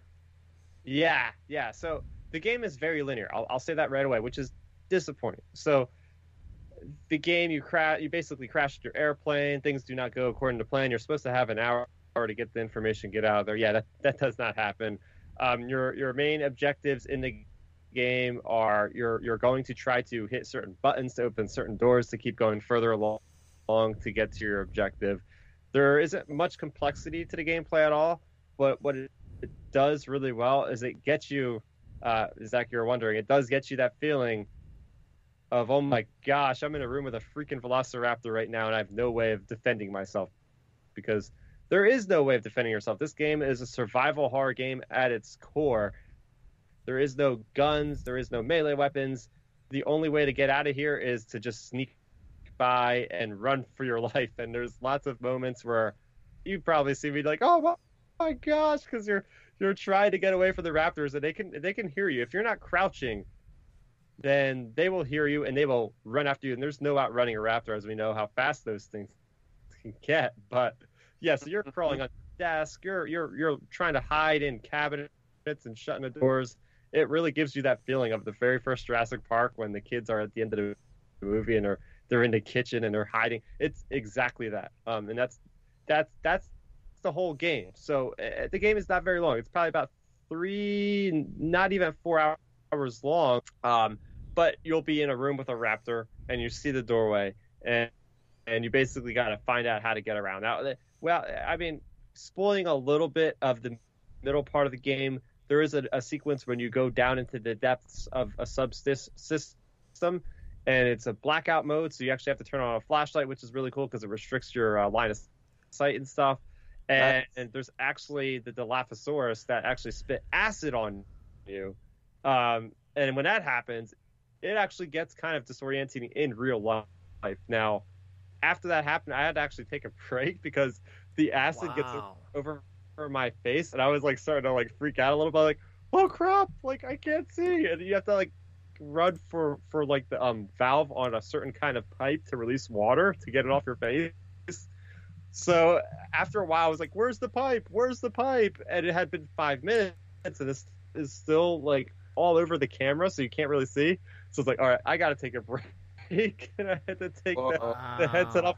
It got like too real for you know what I'm saying? Like, holy crap, I'm freaking out. There's dinosaurs that I can't see, but you know, there's there's an appearance by the T Rex, and another thing that disappointed me was uh, well, first off, there there there isn't any outdoor environments. I mean, you can see out windows and stuff, but the the indoor environments are very generic. It's like you're going through the same halls, and there's not even really any writing on the objects. Like there will be like papers on the wall, and it's like literally scribbles because you know, like me and Zac and everybody, we'd probably be like deciphering all the all the documents on the walls, like oh, are they saying anything about you know Dominion or, or what's what's getting linked to this? And and it, without definitely without any spoiling anything, they do make references to certain projects that are in the work, and, and we don't really get a, a concrete a- answer on that because unfortunately, as with many VR games on the Quest, the game is not completely finished yet. There there is like another DLC or I, whether or not I have to pay for it, um, I don't know. But the, the story ends on a cliffhanger, so I can't even say that the game's complete yet. But what I will say again is it's fairly generic in its approach, and, and compared to other VR games, even comparing to other VR games on Oculus Quest 2, like the Star, Star Wars um, Tales from the Galaxy's Edge, has a lot more interactability with objects. Like you could pick up mugs and stuff in that game, fruit, whereas Jurassic World, everything is stationary. You can't like interact with anything unless it's like a key card on a table. So I I expected that a little bit more, but still, this is this is a game at its core, a uh, game that I've wanted to play, and now with VR, it's like the closest you'll ever get to uh, being stranded on an island filled with dinosaurs and having to run away and scream for your life. Mm. Hmm. Ben, do you remember when we um when we went to California and we did the the Void VR experience? How could I forget? Oh, oh my gosh, that that that Rogue One campaign was awesome, and I can't help but wonder if eventually Void and other in-person VR programs are going to pick up on the Jurassic popularity and try and create a campaign similar to that. Oh my gosh, yeah, that'd be amazing. If they ever imagine made Velociraptor campaign, I would be playing it like every month. Like that would be part of my monthly budget is to go up to the void and play their VR. I imagine, see- if you will, imagine real quick, if you will, like you go into a a the area. It's like a room that we like you go into with with Secrets of the Empire, and you're wearing a suit or whatever that makes you feel like you're in a compound or whatever. And then on top of that, you have like real, like one of those, like those people in suits that like make it look like a real, like Velociraptor. but then it shows up in the VR too, so it's a physical threat and also a mental threat. Like, how freaking terrifying would that be? I think that might actually kill some people. I, I just think of like the the asset containment guys from the Jurassic World movie that had to go out into the forest to try and hunt down the Indominus. Like that would be a cool campaign because you got to have some sort of a weapon. You know, you got to be able to shoot stuff. So, you know, be someone like Hoskins's team or be someone like Asset Containment, and you're going out into a very wild and very untamed Jurassic world, like a, an Isla Nublar type of situation, and you're just out there exposed, and you you're going to run into, you know, the Dilophosaurus, you're going to run into a Velociraptor, you're going to run into, you know, an, an Allosaurus or something like that. Like there's there's going to be threats and dangers at every turn, and Oh man, you spend you spend a solid you know 15 20 minutes going through a a uh, a virtual reality with dinosaurs like man a guy can dream right yeah, I can Yeah, see and how they can make that work. You would actually have like the plants like in your pathway, so as you're walking, like the plants will be represented in VR, and you'll actually feel the plants like brushing by your face. And then there might be a point where like the T Rex like pops out, and they'll have like, like a gust of wind like hitting down at the right yes that its like nostrils would be, yes and it will like blow in your face. You're like, oh my god, run! or actually, don't run. Stay perfectly still, and it might not see us. that oh my gosh I, I keep thinking about the um i keep thinking about uh what is it? The the the, the sequence on Mustafar where we got to go on the barge and as soon as we step onto the barge ben we feel like this warmth as we're going over the lava. Yeah. like that that similar type of breath of warmth that hit us just be like the warm breath of the nose of a T-Rex as, as we come around a corner or something. Oh man, and we have to like we have to like watch our step because maybe it's sleeping or something and it, and its nose is like like waist level with us and we can feel like those two pumps of air and we have to like walk really quietly so we don't wake her or something Yeah, I don't want to. I don't want to give away any spoilers for anyone that hasn't done Secrets of the Empire. But there is one moment towards the end where a certain someone shows up, and you feel genuine like fear, and like yes. what the actual hell am I supposed to do now? We are so Uh, screwed. Yes. And like, how can you imagine doing that with like a Jurassic Park game? Like like the T Rex just charging at you, and then like at the very last possible second, uh, a jeep pulls up just as she's closing in on you, and you get away to the docks or something. I don't know. yeah, it could happen. Oh Man, Uh, Disney, I hope you're listening. Or no, it wouldn't be Disney. Universal. Somebody make this happen. Paramount, yeah. Let's do this. Whew. Man.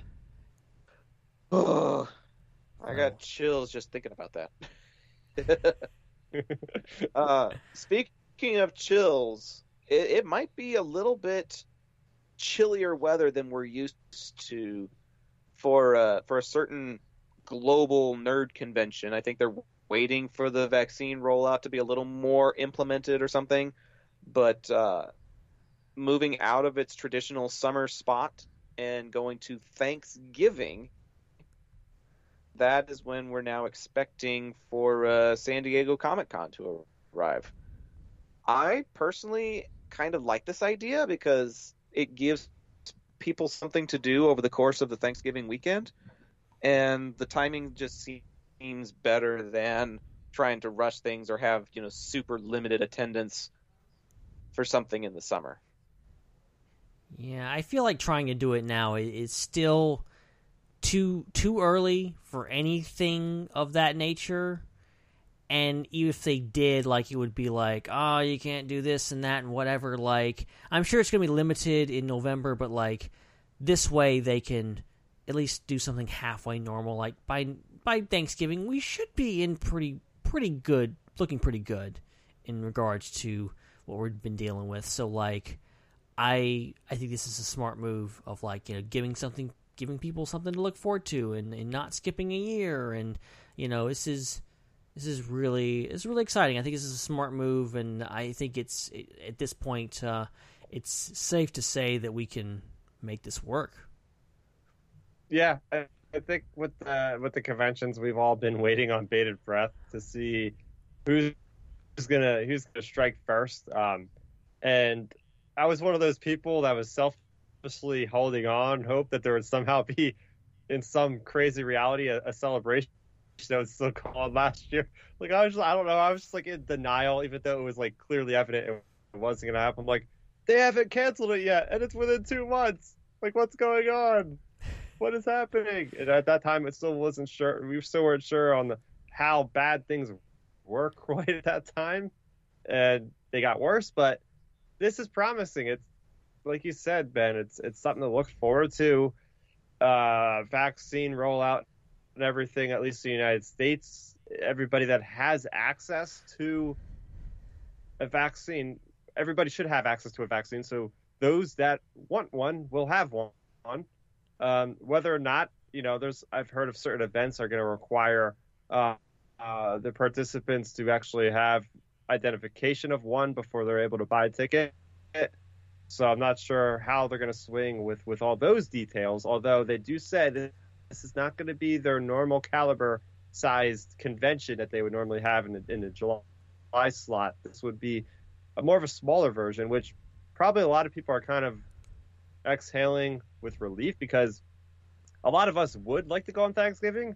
Uh, uh, but there is also a lot of us that do have, you know, prior engagements that, that happen every year. So I, I would assume that some people are probably bummed out because they might have to like break their plans they usually do with family, or like the people that have to work the events might have to give up some time. So uh, we're not sure the magnitude of this thing or, or what could even be announced or like the news, how that's going to come out of this thing. It's, it's going to be just quite fascinating to see how this how the regulations and, and the guidelines work in California and all that. So, so I'm curious, very curious.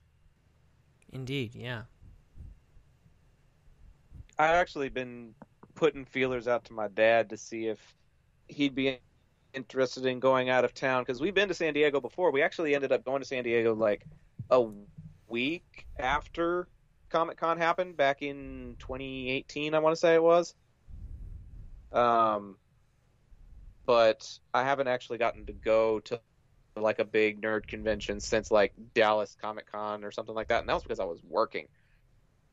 Like, we my my my ATM company apparently does the portable ATM machines for the um the autograph sessions, and so I w- I got to work the event, um, but that was coming up on three years ago, so um, I'd really like like to have the opportunity to go out of town and do something like this, but the practical nature side of me kind of also hesitates still just a little bit and is like, eh, eh, maybe better wait until next year, you know?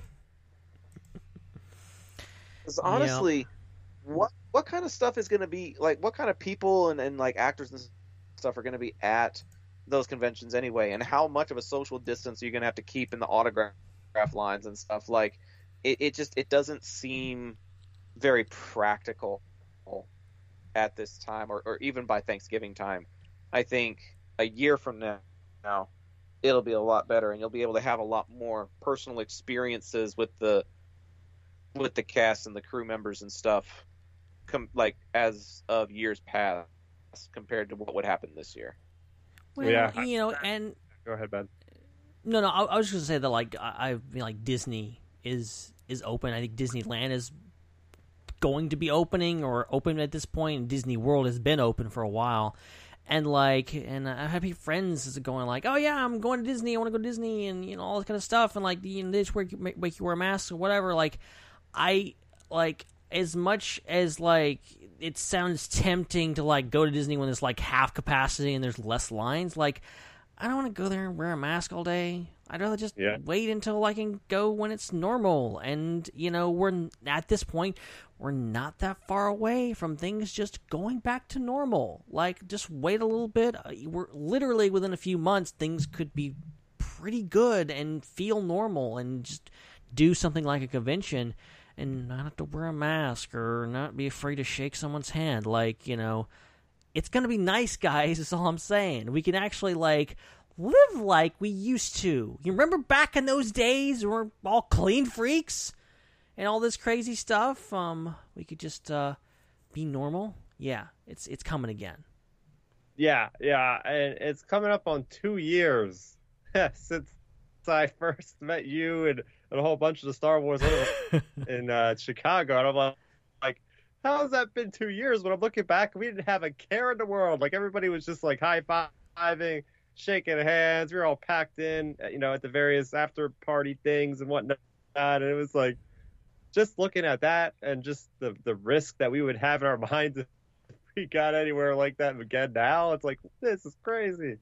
It's so funny, so funny. We were so naive. Yeah, I don't I don't know what you guys are talking about because I've never been to a celebration. Well, we're gonna fix that. All right. Yeah. One of these days, one of these days, I'm gonna say you're going to celebration, Zac, and he's gonna you're gonna say, yes, I am, and there's gonna be no argument. And even if I have to kidnap you, we're going.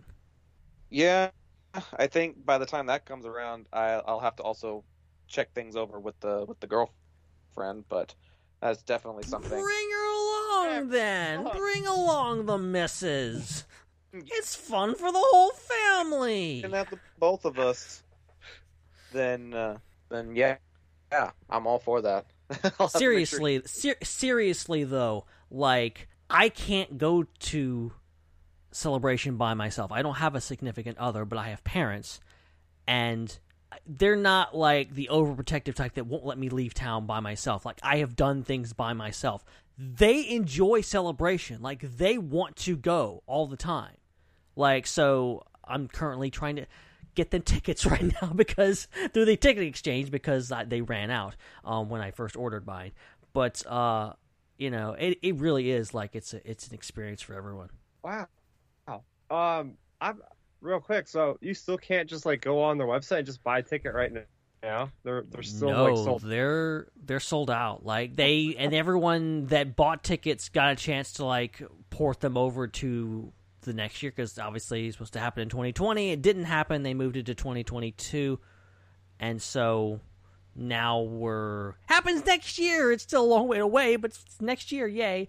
Um, but uh, yeah, they're they have the ticket exchange, and I'm like 150th in line still. Oh my, my gosh, I had no idea. I figured there'd be like a lot of people. I would just say, "Screw this, I'm out." You know, but yeah, you'd think so. You'd think so, but uh, I guess not. Star Wars fans are hardcore, man. They'll risk their lives to go to this convention, apparently. Crazy, man. Whew. Oh, dudes. Speaking of Star Wars, we got Star Wars stuff to talk about, but we will do it right after this short break. On the flip side, we'll be talking Kenobi and the Bad Batch to close out our newsreel discussion. So, for those of you that are fans of the galaxy far, far away, don't go too far away. We'll be right back after this break. The Intergalactic Peace Coalition podcast continues.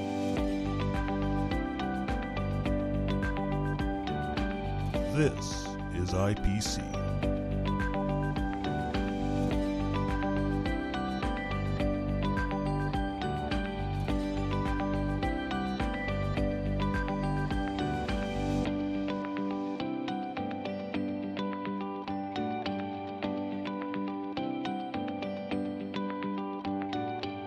Right, guys, we are back with more of the IPC podcast.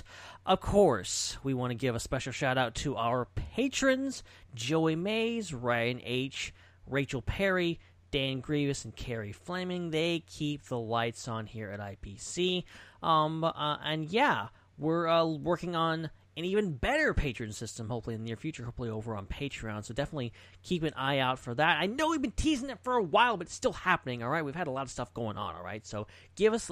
We appreciate your patience, and uh, we'll be coming to you with some more information on that very, very soon. But yeah, you can uh, currently support us on Patreon. Uh, uh, you can, uh, but you can uh, go. We'll, we'll give you some more information in the near future about where you can support us. But uh, thank you to Joey, Ryan, Rachel, Dan, and Carrie for being awesome people. Um, so we got a little bit more to go tonight before we call it a night, and one of the biggest pieces of news to come out of the entertainment world the past week or so has been from the Star Wars universe, and specifically Lucasfilm revealing the new cast of the Obi Wan Kenobi series. And uh, this is a stacked cast. Like, my goodness. And it's got some names on here that you might have expected, but a lot of names that you probably didn't expect. And we're going to go through them right now. Um, starting with Ewan McGregor, Hayden Christensen, Moses Ingram, Joel Edgerton, Bonnie Piesse, Kumal Nanjiani. I, I know I'm butchering the guy's name. I'm sorry. I love him as an actor, but I know I'm butchering his name. Um, in Indari Varma, Rupert Friend, O'Shea Jackson Jr., Sung Kang, Simone Kessell, and Bed, Benny Sad Safty. I'm sorry, I'm butchering all these names. Benny Safdie. My God, uh, Chris, get your reaction first, man. What was your initial impressions upon hearing this amazing cast? Well, first off, it was basically a, about time because we kept hearing like, "Oh, from the rumors, we're gonna start filming." I think you guys Star Wars i don't were like, "Oh, they're filming in Boston." We're hearing this rumor about like Boston, England. No, it's not over there. It's like we don't know where the heck this thing is being filmed or when, but now we actually have a date. Um, but yeah, seeing this, it was cool. I love. I want to see more of that from from Star Wars. Just like putting out a nice image with all the cast, with all the images, uh, uh, you know, of their portraits and all. But unlike a lot of the other Star Wars uh, cast lists, like I think they did something like this for like Last Jedi and probably for The Rise of Skywalker. It's like I always knew most of those actors. It's like okay, there's always two or three new ones that I don't recognize. Fine. It was a flip flop on this one for me. I was like, yeah, I know maybe like five people out of this entire list, which at first I'm like, okay. And then the more I think about it, I'm like, I prefer my Star Wars to be with more of the people I'm not familiar with because I'm able to then, after I see this series, kind of always see them as a Star Wars character rather than an actor playing in a Star Wars thing, right? Like I'd rather just Right. have that association of them being that character. Now I know when I see in Indira Varma, I'm automatically going to be thinking of Ellaria Sand, which happens to be Pedro Pascal's um, compatriot in Game of Thrones. Um, so so that'll be interesting to see her. But I mean, we're looking at the credits. You guys have listed the credits for all these actors, and I'm I'm looking. I'm like, these are some talented people. They have been playing in so many good things from different um, films to different TV series. So they all seem like they're very seasoned and they're very diverse. A very very diverse cla- uh, cast, which is always nice to see. Fill out the ranks and, and anything Star Wars related. So I, I, I can't wait to see and to see like okay we, we know that probably one one of these people is going to be playing a droid right out of all these casts there's probably going to be a new droid to some degree one of these people is probably going to be playing some kind of alien creature that either a is going to be all vo or b uh, it's just going to be yeah basically vo for the most part or, or in makeup and stuff like that so you can't even recognize them but it's just like like putting two uh, put putting two and two together. Like who is going to be the Imperial agent? Who is going to be maybe an, an Inquisitor? I think it was actually Moses Ingram. Something got out about her, her saying like she liked playing with with the lightsaber props or something. So automatically people are like, Yeah. gosh, that, that could be some kind of uh, some kind of Inquisitor or something. And it makes sense because in a press release they also mentioned a timeline, ten years after the events of Revenge of the Sith, which is in interesting because I believe when I first announced this, it was only like six years. So we know they they got a new writer, they replaced the writer, and now we're going to be right around the same time as Solo Star Wars stories. So that's technically still in the, in the new era that they kind of created. They have with the High Republic, they have like partitioned out little sub eras in Star Wars, and this is during the reign of the Empire, I believe.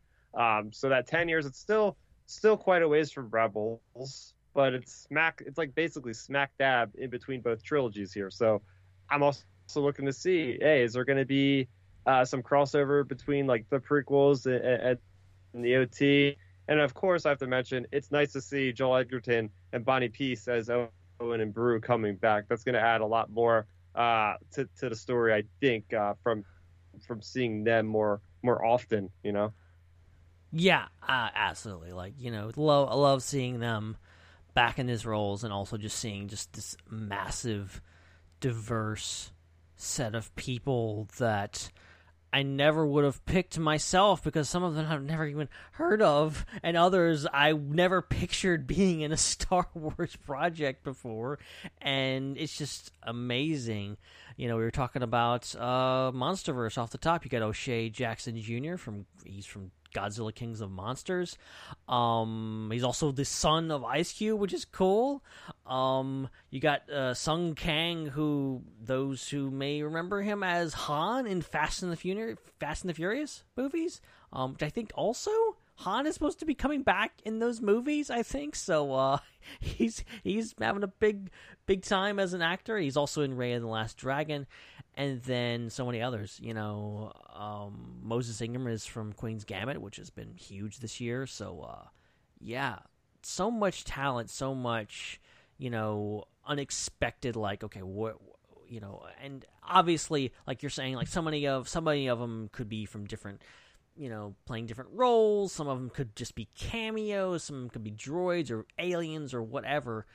Any of them, uh, I think, will be great to see them. You know, see some really great talent in this show and you know still we, we know nothing about it other than apparently vader and obi-wan are going to fight again i guess I'm envious of the people that were the stockholders or whoever had stake in the company that actually got to see that blacked out footage that was during the Investors Day um, presentation because I some stuff about that. out what they seen, and man, oh man, was that surprising! Like they had Anakin going back to the Jedi Temple and some kind of flashback, I would assume, and just a bunch of like really cool locales and oh man, I hope we get to see see some of that. They, they hopefully they'll like release it. Maybe there was just like a, a couple month embargo on it or something. Now with this being starting shooting, hey, maybe they could throw that out there when they officially start. Say, hey, we're filming now. Here's this. I don't know.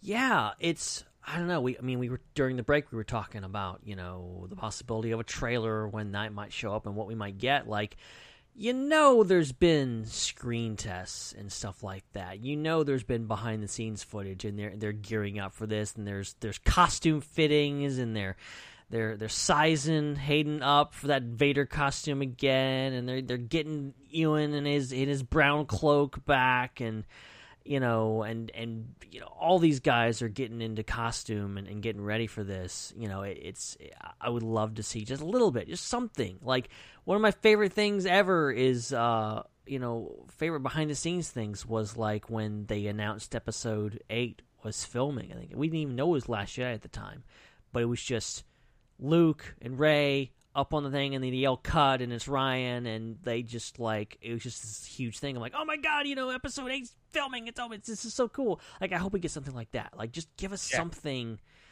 that can kind of like you know, obviously they're not gonna give anything away, but you know, give us something. Show us, you know, Ewan on set, Ewan in costume, Hayden Ewan just hanging out on set again. Like it would successfully break the internet, and I'm here for it. Yeah, it, it's just nice to know that it's tangible. And when you look at the greater scope of, of the slate that's happening with Star Wars and Disney Plus, it's just mind blowing how we have, you know, the Book of Boba Fett, which I assume is probably done filming by now, which is coming out at the end of this, this year. But then you also have Assume, Mando yeah. season three. Mando season three is going to be starting shooting very soon if if it hasn't started already. This Cassian Andor is probably in post production. Well, actually, no. You guys just posted a picture of uh, set photos or something, not like today or yesterday. Yeah, That's that's been going- floating around. Plus Obi Wan. Plus, I hope we're gonna get a Bad Batch season two. And I haven't even seen the first episode yet, but I assume that's probably gonna be happening. But yeah, just all those things in production at the same time. As Star Wars fans, it's like, man, we are being spoiled right now. I am telling you, man, Is it- is it's it spoiled or is it being treated to after a very long hiatus? You know, that too. you you finish with um, with Revenge of the Sith in 2005, and then the only thing between that and 2015 is one TV show, more or less. And I think Rebels started in what 2014 was it? But it did start later. Yeah. I think it was 2014. Yeah. So so like the first season of a second show, and then pretty much everything else was just one show for almost a decade. And now with Disney at the helm, so much content, so much potential, and, and uh, I'm I'm excited. I'm mostly excited for Indira Varma. Mhm. I, I loved her in Game of Thrones. I'm really excited to see what she does there. O'Shea Jackson Jr. was a nice surprise, considering I had literally just watched King of the Monsters like yesterday. So, like, all of that was was really was really nice to see. But I I kind of like how shrouded in mystery the show is currently, because it, it gives the opportunity to just sit back and enjoy what gets presented when the time comes.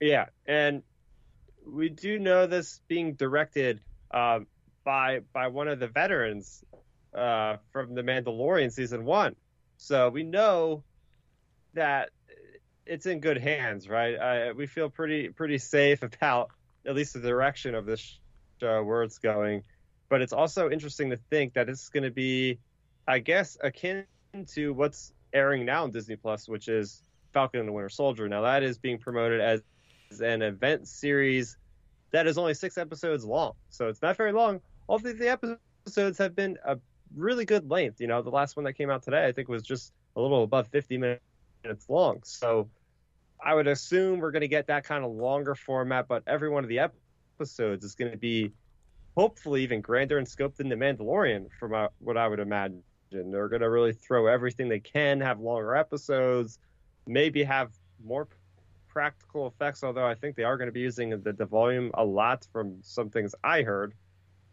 But yeah, this is something that fans have been wondering about if, if they would ever have something with Ewan McGregor back in. And he's the perfect age. You know, it's like 15 years or so by the time he's done, you know, filming Revenge of the Sith and he's doing this again. So you got to age him up a little bit, but it's right, like I said, smack dab. So in the middle of him being for Revenge of the Sith and going into the um, uh, the original trilogy is Ben Kenobi. So I can't wait to see what he looks like. First of all, see like how a- how much aged up they'll they'll try to make him with the makeup. You know. Yeah. I yeah, just- I, I- I'm I yeah, it's good. see him kick ass in a cantina again. Cutting off arms, man. Cut off some more arms. He's gonna cut off all everybody's arms. Dude, he did it so casually in A New Hope, just a flick of the wrist. Yeah. he really did yeah, though. we're, yeah, we're just gonna like the opening shot is just gonna be like going into a bar, and like everyone in the bar is missing an arm, and it's just like Obi Wan just walks out smoking. Have you have you guys um ever read any of the Marvel like little short stories they were having with with Ben Kenobi? Like there was this moment where Luke finds his journal from his old hut, and he's like reminiscing, like he's reading his stories when he, he has some downtime flying in his X-wing, and it like goes back to like flashbacks. Have you have you guys seen any, any of those or read any of those? I'll, I I'll think be I've honest, gotten to some of them. My number of comics that I've read is is very very slim. All right. Well, if there any indication of what the storylines might be like for this, I, I, I mean, I would appreciate if they maybe make hints or whatever. I don't even know exactly when those were, but there's some really cool stories about Obi Wan dealing with the Hutts and stuff like that. And these are canon. You know, these are in the current continuity of, of, of Star Wars right now. So uh, they're dealing. You know, he's dealing with Owen.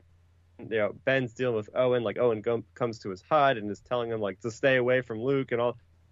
So there's like some pretty cool drama that is really turned up in, in, in places where I didn't kind of expect it. But when I thought about it, I was like, yeah, that does make sense. They wouldn't want to, this like creepy random guy just hovering around my nephew all the time. And then you have the Hutts that are doing like a wa- the water tax on the moisture evaporator farmers around the area. So you have Ben Kenobi kind of intervening and using a little, little bit of the force, but like trying his best to not, you know, just outwardly like force push somebody halfway across the desert. He's doing like little mind tricks and things like that to be nondescript. So I would like to see some of that implemented. Um, but also, let me let me ask you guys uh, the question: Do you think that they could actually leave the planet of Tatooine at some point during the story? I mean, it is only six episodes, so they don't have a whole lot of time to work with. But could that be a possibility? Uh, I think, I think it's gen- definitely possible. I think you could see Obi Wan leave. I think a lot of people are against that, and I understand that. But uh, you know, I think I think it will come down to you know maybe maybe Obi Wan is there to protect Luke.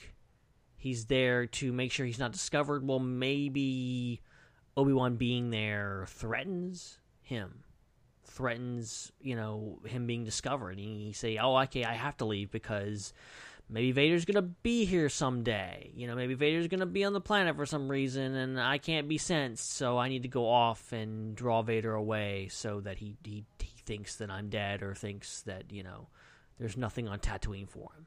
Yeah, I, I'm just very curious about the aspect of how Hayden Christensen is going to be used in this. I mean, really, we've seen him in the suit for him in Revenge of the Sith, and you don't get an actor like Hayden Christensen to just be in a Darth Vader suit. You know, that's what you get the guy that did did the role. I forget what his name was that did it in Rogue One. I mean, you got him to fill out the suit. He looked great. That's like one of the best scenes in current Star Wars period right now is that that that action sequence.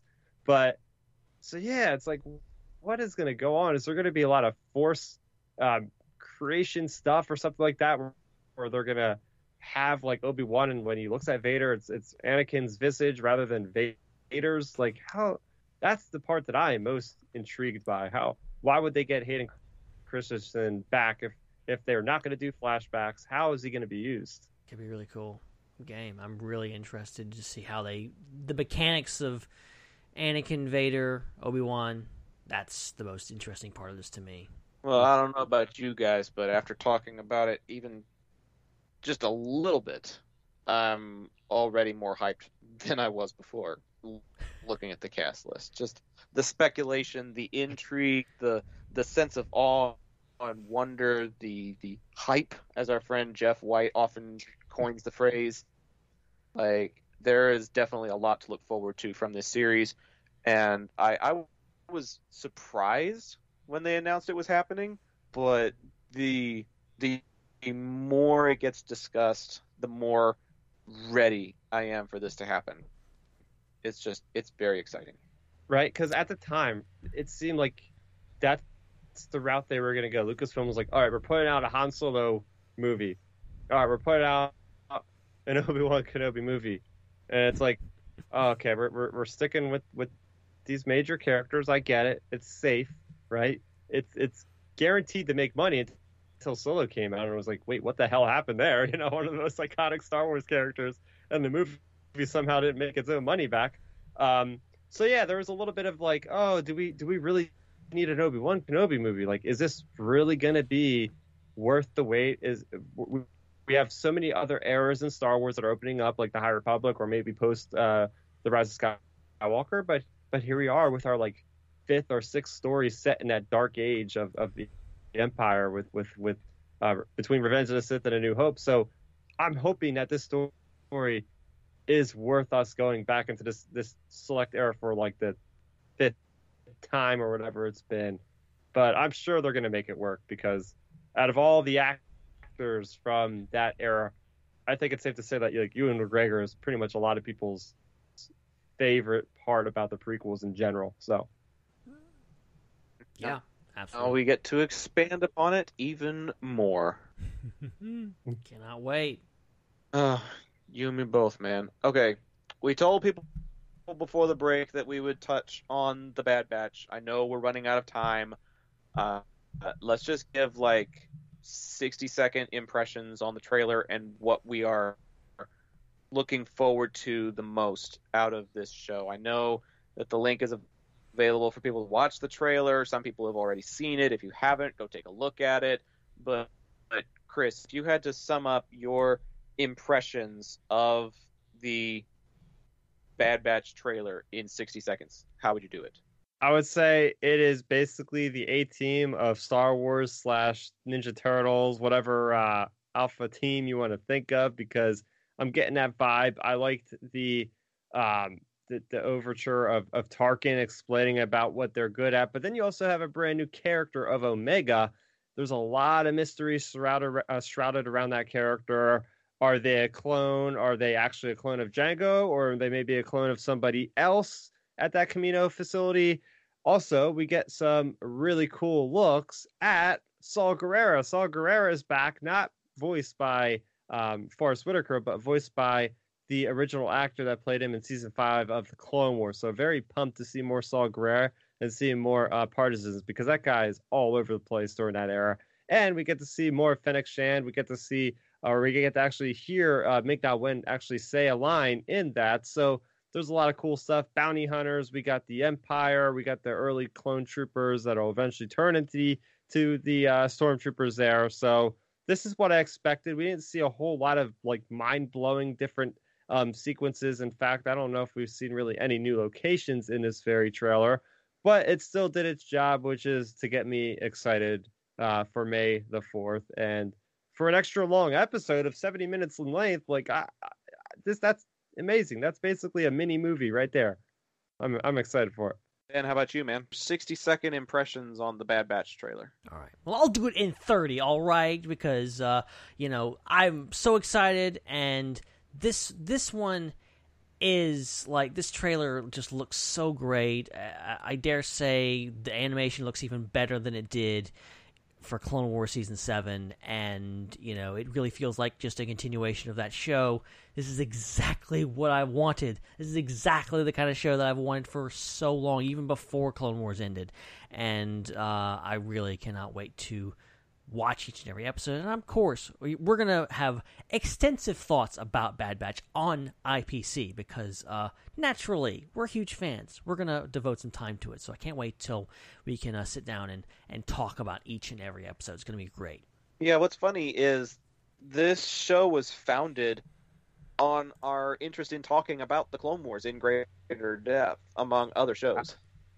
And uh, a lot of our story arcs off of the front end of the program, we're talking about stuff from seasons one and two of the Clone Wars. And so it's interesting how it's come full circle to talking about stuff that happens at the early stages of the Clone Wars, and now we're looking at the early stages of the Empire from the perspective of a lot of these types of characters. And yeah, like you said, having uh, Fennec Shand appear and having, you know, Tarkin with an increased role going back to Kamino, uh, getting to look at this basically the A team of um, of the Clone Wars, having a new character thrown into the mix as well always adds a little intrigue. Um, I, I am gonna go ahead and, and put this out there now. Um, Omega is supposedly looking like they're going to be the next Ahsoka, but I don't believe they will live up to those expectations. So I'm hoping that they don't necessarily set those expectations from the onset, because if they do, then things are going to fall flat. I, I say we just try and embrace these characters for who they are, rather than who they are, you know, following in the footsteps of, and we just uh, enjoy the ride because that 70 minute pilot is going to be so much fun. Most of the the Clone Wars stuff that we got has been in you know 25 minute spurts, 21 to 24 usually. So to have 70 minutes worth of content right off the top is going to be a lot, a lot of fun, and I have a lot of reason to be excited for Star Wars Day now, and it's namely thanks to what I saw in this trailer. Completely agree with what you guys have said about anticipation, animation style, wanting something like this to be able to take a look at what happens after the Clone Wars. It's setting itself up to be really awesome, and I'm really excited. A Also, freaking man. Captain Rex is in that trailer, and man, that's going to really tie things even more together. I can't wait for that. I love how they just threw him in Mhm. there and the internet just broke. Like, Captain Rex, he's in two scenes, but he's there, yay! Yeah, you you would have thought he would have been like a bigger like entrance, right? You would have thought he would have said a line or like a close up on his helmet, but like if you blink, you would have missed it. You know? Yeah. Oh, man. Well, good thing the internet doesn't blink. They take screen grabs of literally every frame that happens in a trailer. So good, good stuff. May the fourth is when that comes out. For those of you who didn't know, so be on the lookout for that. Come Star Wars Day. I know I will. Hell yeah. Uh, guys, I know we're pressed for time. We got a couple of little things that we got to do before we close up the show. Uh, uh, starting with quote of the night, we're not going to put in an actual quote. We're going to go old school, kind of like the way we did in the old days of IPC, and we're actually going to try and like come up with quotes from memory. So, um, Chris, you're the guest this evening. Do you have a favorite Kenobi quote? Since we're getting hyped about the Kenobi series. Oh man, putting me on the spot here. Uh, let's see. In the show notes, bud. You've had two hours to think about this, technically. Shoot, you caught me red-handed. What can I say? Didn't scroll down all the way on that one. Look, Uh, look, you're not the only one that didn't about- scroll all, all the way down, all right? So let's just let's let's not let's not be pointing fingers here. Guilty as charged. I threw some stuff in the show notes that Ben had already put in there. We were not communicating. Well, the show notes were really really long this week, all right? So like I think it's We had a fair. lot to talk about. We had a lot to talk about, and now we're paying for it on the back end. But um, if y'all want me to, I, I can I can lead off because um, Give Chris a minute to I- I- think. I got one. okay. Who's more, more foolish, the fool, or the fool that follows him? He stole mine. He stole mine. Ah!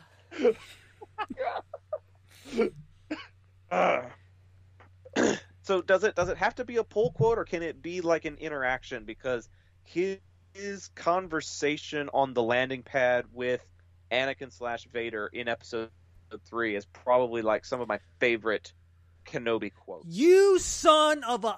That was my second choice.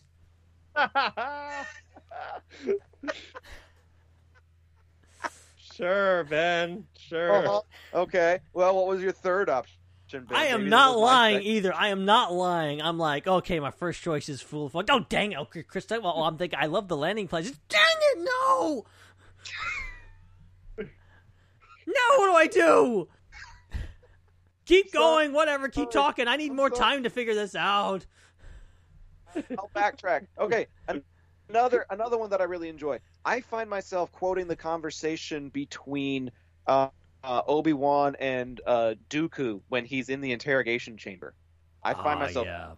quoting that scene a lot because because there's so much gravitas from Sir Christopher Lee, and and somehow Ewan McGregor is able to match him stride for stride, like the the steely gaze, the dry wit, the the passing of information back and forth, not sure whether it's truthful or not. Like I, I love that whole sequence, especially when he's like spinning in a circle and he turns Yeah. and looks at him and he's like, Qui Gon Jinn would never join you. Like, It's great Ugh. stuff. Yeah. Great stuff. Yeah, they enhance it. They enhance it by simply by him spinning like so obtusely in a circle in this like, you know, invisible like chain. I I don't like force field thing. Yeah. So it actually does make the scene even more interesting because you got that going on the whole time. yep.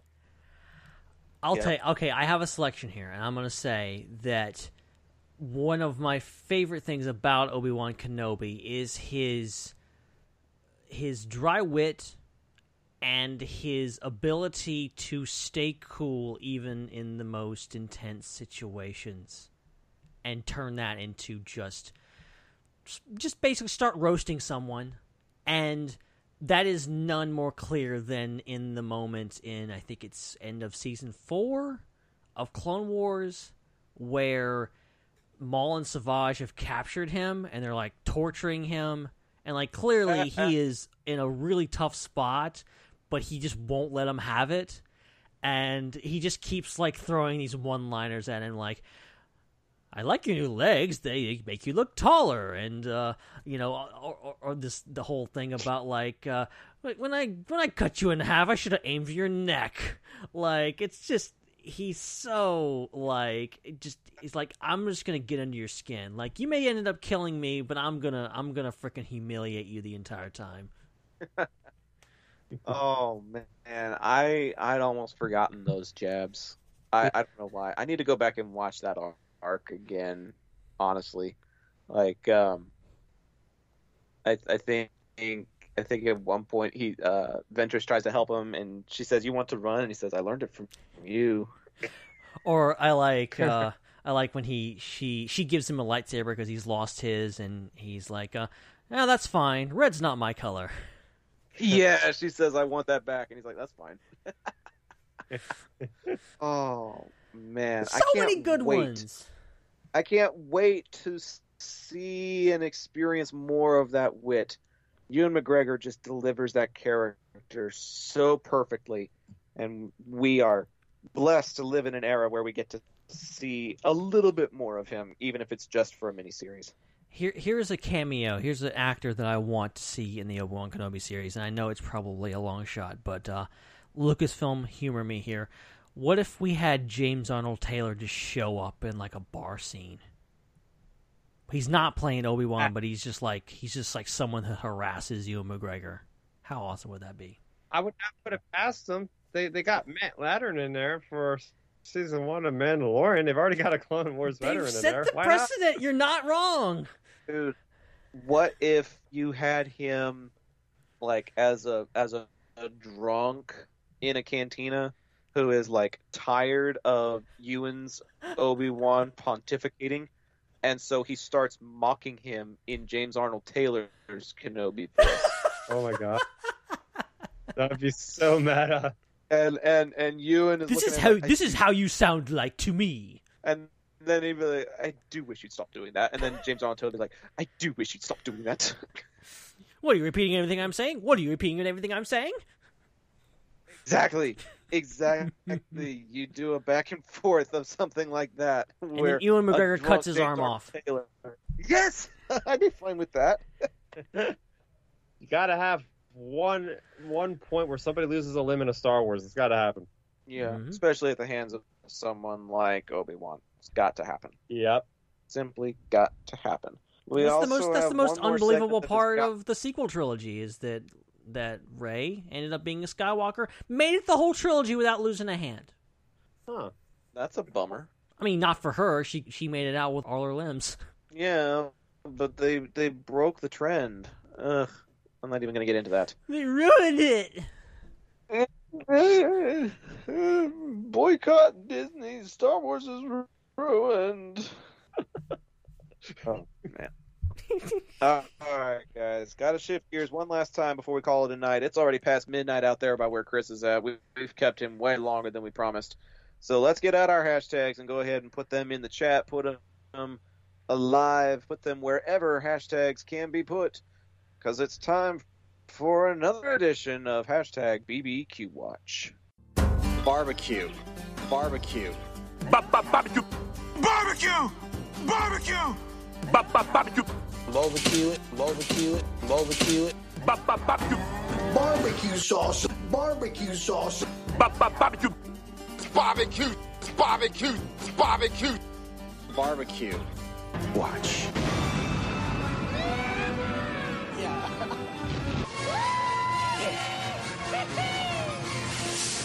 All right, guys, we're we're back for another edition of Barbecue Watch, and you know what? I'm I'm actually going to kind of bring it all the way back around to the top of the show where we kind of gave our thoughts on how the MonsterVerse is shaping up and gave our thoughts on the Snyder Cut. And I'm just going to pitch this to you out of the members of the Justice League that we saw in the Snyder Cut. How would they taste? Which- No, not how, how would they taste. I'm not. I'm not going to be. I'm not going to be that cannibalistic and meta. Uh, um, I'm. I'm just going to ask, who do you think would be the best grill master out of the Justice League? Oh, it'd definitely be Cyborg because Cyborg is basically a computer, so he knows exactly the temperature at which which to cook the meat, and he's got the tools to do it that are already inside of his, his freaking system. He could just get the lasers; it'd be perfectly calibrated, and, and you know he could go slow cook it. He could he could do it real quick with the settings, and uh, yeah, I mean this guy has access to every possible recipe across the entire world or metaverse actually because he could just tap into anything. So yeah, I don't think you could go wrong with Cyborg there. It's an interesting perspective. I, I like the idea of the access and and the the science behind it. But as someone who has like been around pit masters and grill masters, uh, and and done a little bit myself, not nearly as much as other people, I, I have come to learn that there is a little bit of an instinctual methodology to it as well. Like, yeah, you need to have it in the right temperature range, but sometimes you just have to you have to feel your way through it as far as what rubs to use, how much of it to use, your spices, your salts, your duration that you're that you're cooking something for. Like, there's there there's some stuff that that a computer just won't get it to the the magic that someone with the right instincts could do it with. And if we're talking about somebody who who works off of instincts and still finds a way to make things come out right, um, I think I might give the edge to Aquaman. I, I think his instincts serve him well, and I think he'd know a couple of slow cooking fish recipes, possibly. How would you cook something underwater? Yeah. I didn't say he'd hosted in Atlantis. I just said that he's got he's got the the instincts and and that that that gutsy know-how that I typically attribute with grill masters and pit masters. I'm just I'm sorry, I'm just picturing now like he's on the ocean floor and he's got one of those air bubbles out and he's got a grill in the middle of it. But then the smoke has Hey. nowhere to go, so this so it's just a big smoke ball in the middle of the ocean. hey, if SpongeBob SquarePants can have a fire in Bikini Bottom, Aquaman can have a grill party.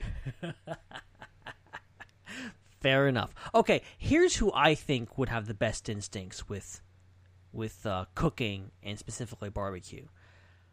I honestly think the best cook, the best naturally possibly trained cook on the Justice League would be Superman himself, Clark Kent.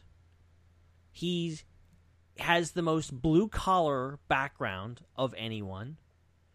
He grew up in Kansas, grew up on a farm.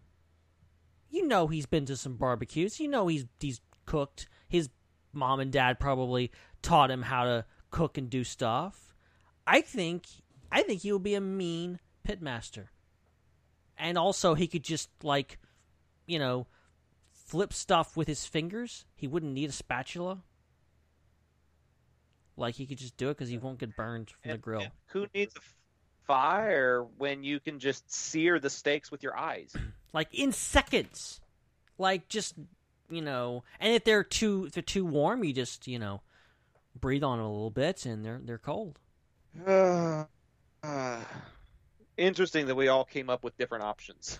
yeah, right. I love I love these types of discussions. Who do you think? Asking people who are listening after the fact, or people who are listening live right now, who do you think of the Justice League would be the uh, the best grill master? I, I do feel like Batman would put on the best party.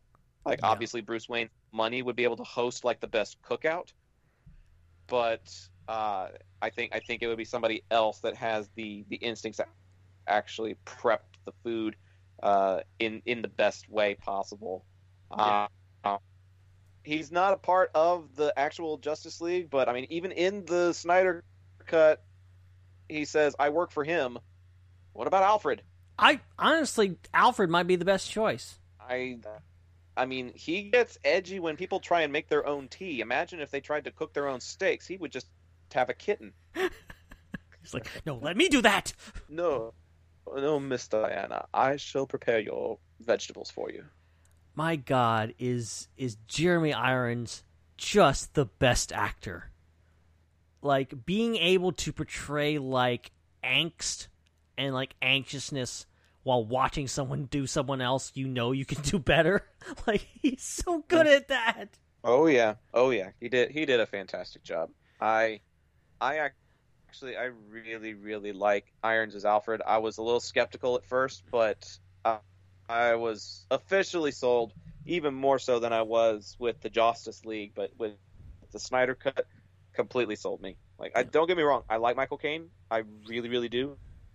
But I think the the relationship between Bruce and Alfred is a really important component and they just seem really, really close in, in the Snyder cut. I, I like that dynamic between the two of them. For sure. awesome All right, well, I think it's about time to call it a night. A reminder to go find us on our social media Facebook, Twitter, and Instagram at IPC Podcast. The RIPC is available on Fandom Empire. I am hosting a show called Fandom News Now. Ben is involved over at Culture Slate, and we've got previous episodes available on StarWarsUnderworld.com, Apple Podcasts, and Google Podcasts. Please subscribe, leave a rate and review so that we can uh, figure out how we can continue to improve this program. And you can go check out all of our episodes now unlocked and available over at ipcpodcast.podbean.com. Starrapter, thank you for gutting this out with us longer than you bargained for. Uh, hopefully, it was worth it, and uh, ho- hopefully, you get a couple more followers after you tell everybody uh, where they can find you when they are not listening to IPC. Oh, for sure. You know what? These kind of conversations are conversations that I can I can have into the wee hours of the morning as I've sometimes have had in the past. And you know what? It doesn't bother me because I'm into it. I'm not tired. I can go on a bit longer if I wanted to, but hey, that is just how it is. And well, I probably do need sleep for work in the morning. Uh, but with Yeah. that being said, I I really enjoyed running the gamut with Marvel news, with Star Wars news, with DC news, even with the MonsterVerse news. I'm I'm really looking forward to seeing uh, Godzilla versus Kong. But yeah, it's been a it's been a blast. Uh, you guys can follow uh, my doings over at YouTube, youtube.com slash Starrapter.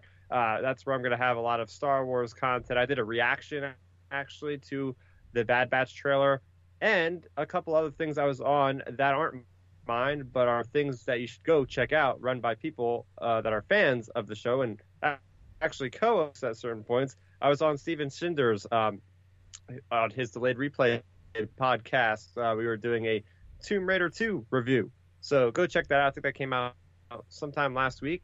Um, I was also this week on a.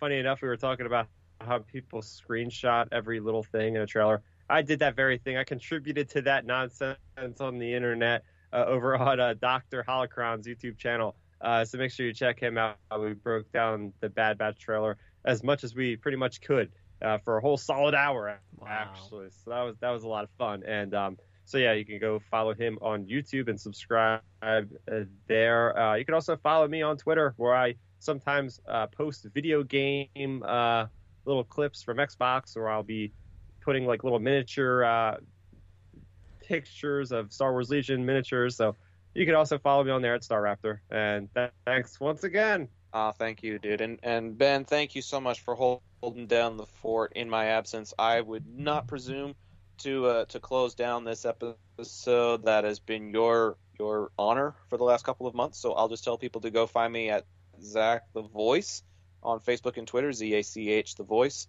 and uh, that's where I'm doing you know the baseball stuff when I'm not on IPC. But I was very glad to be back tonight, and hopefully I'll be back again full time very very soon. Love, Oh, love to you all. Man, it's been an, an absolute pleasure to have you back, and uh, it's been a pleasure to have Starrapter on. And I don't think we're done, Mister Chris Abbott. I just have a feeling you might be back on the show sooner or later. We might might have something planned in the near future. You never know. You never know. We'll we'll, we'll be revealing that in the near future. But uh, yeah, this has been a blast, and hopefully, Zac, you can be back on the show sooner rather than later because dang it, we miss you when you're gone, and uh, it's fun, but it just it just ain't the same without Mr. Arnold. Just just not quite the same when you're not here. Um, but uh, yeah, am I doing this? Am I am I am I am I bringing this bringing this home? I still don't know how to do it. It always sucks when you're not around. When when you're not the one doing it, it it just sucks. All right, I can't do this. All right, so uh, I mean, I'll. I don't feel like my. I don't feel like it's it's really my place. no, right no, no, I'll now. do it. All right, I- I'm I'll do only it. I'll screw it up, but I'll do it. Um. So, uh, yeah, go follow all those guys at those places and follow us at the IPC podcast. And then we don't really have a pi- Patreon thing yet, so I'll be on the lookout for that. Um. And uh, find us on Podbean at ipcpodcast.podbean.com and uh, on the Star Wars Underworld at StarWarsUnderworld.com. All our episodes are up there and on iTunes and all the podcatchers and all that stuff. And uh, yeah, this has been fun, guys. Seriously, this is uh, a really fun episode, and uh, I can't wait to check you guys out in a couple weeks and uh, see what we're going to be talking about then. But uh, until then, see you guys next time. And again, I have no idea what to say. So good night.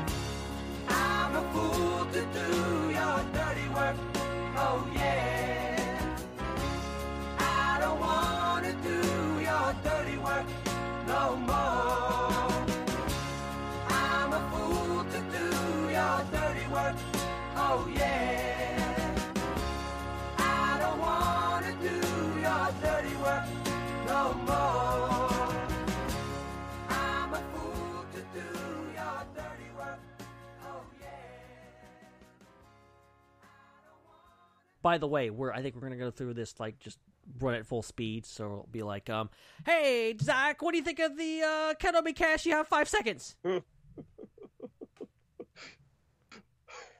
we can do that. Set a new record for IPC breakdowns.